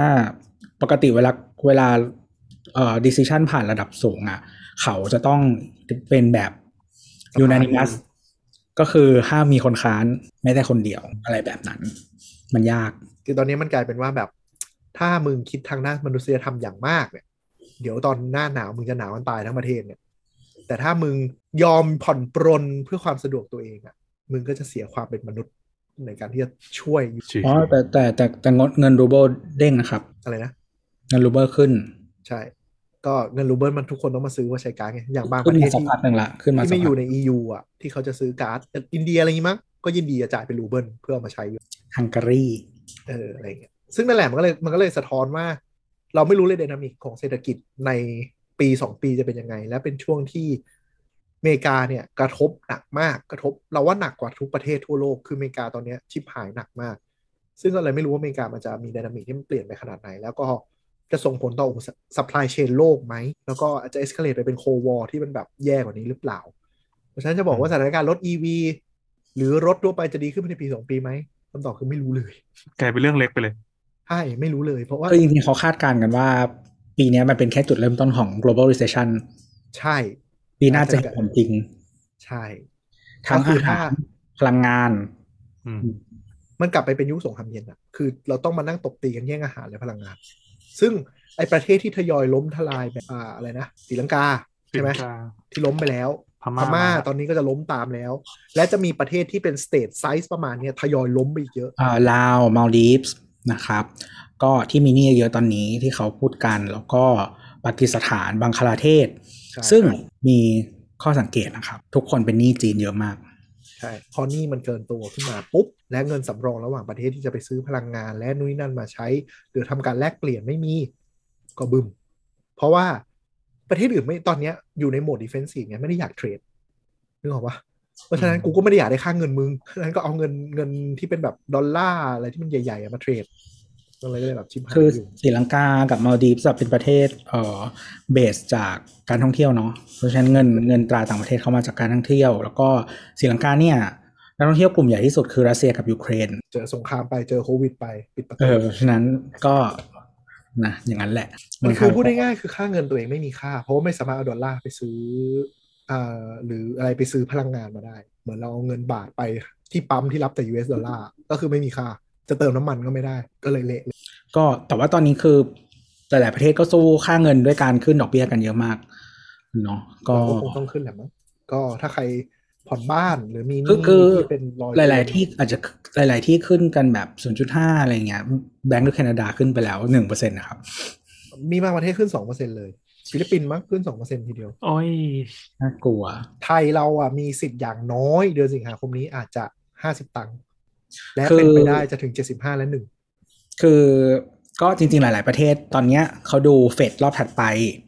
ที่กำลังจะถึงในอีกไม่กี่สัปดาห์ข้างหน้า ว่าเฟดจะทำยังไง เออ ก็ชิบหายอยู่ และของเราเนี่ย ถ้าขึ้น อืม ดอกเบี้ยเนี่ย เราอ่ะหนี่ครัวเรือนเยอะจากโควิดเป็นต้นมาเนี่ยเราพุ่ง ถ้าการขึ้นอาจจะตอกย้ำทำให้เศรษฐกิจชิบหายได้ อืม แล้วอยู่ช่วงหัวเรียวหัวต่อของรัฐบาลการเลือกตั้งอีกนึกออกไหมปีหน้ามันก็หมดยุคหมดแล้วก็จะเป็นจังหวะที่แย่ที่สุดที่จะแบบแก้ปัญหาเศรษฐกิจ ก็จริง ๆ ตอนนี้ เอออย่าอย่างที่ที่อังกฤษอ่ะเขา เราไม่แน่ใจเขาขึ้นแบงก์ออฟฟินแลนด์เขาขึ้นหรือเปล่า แต่ว่าเขามีแคมเปญที่เป็น hand out อีกแล้ว เพื่อจะแก้เพราะว่าไม่อยากจะแบบไปเน้นที่ดอกเบี้ย เนื่องจากว่าเหมือนที่เราคุยกันว่า ตัวเออเขาเรียกว่าอะไรเงินเฟ้อมันไม่ได้มันไม่ได้เกิดจากฝั่งดีมานอ่ะ มันเกิด อ่าไม่ได้เกิดจากค่า ฝั่ เงิน ไม่ได้เกิดจาก ไม่ได้เกิดจากการเติบโตเศรษฐกิจที่ดีเกินไป ใช่ใช่ มันเติบโตคือ สัพพลาย ราคาน้ำมันมันแพง งเออสัพพลายมันหายากเพราะฉะนั้นเขาก็เลยจะไม่ได้จะใช้มาตรการปกติแบบการขึ้นดอกเบี้ย ก็คือจะเป็น hand out แทนให้เงินนะครับ แต่ก็ไม่รู้จะเวิร์กไหม แล้วก็ไม่รู้จะมีเงินพอให้หรือเปล่า ก็รอดูว่ามันจะเป็นอีกวิธีหนึ่งที่จะจัดการอืม ถ้ากลับมาเรื่องรถนี่คือ ถ้าใครคิดว่าเทสลาจะมาไทยเร็วๆ นี้ อาจจะต้องทำใจเลย คือตอนแรกเราคาดการณ์ไว้ว่าถ้าไม่มีโควิด ไม่มีเหตุการณ์หาเฮียทั้งหมดเนี่ยคิดว่าประมาณไม่เกิน 2 ปี 2025 เทสลาจะต้องมา เพราะว่าสิงคโปร์ไปแล้ว แล้วรีเจียนที่ที่ต่อไปที่เขาขายยุโรปแล้วขายอเมริกาแล้วขายออสเตรเลียแล้วขายญี่ปุ่นเกาหลีแล้วนึกออกปะ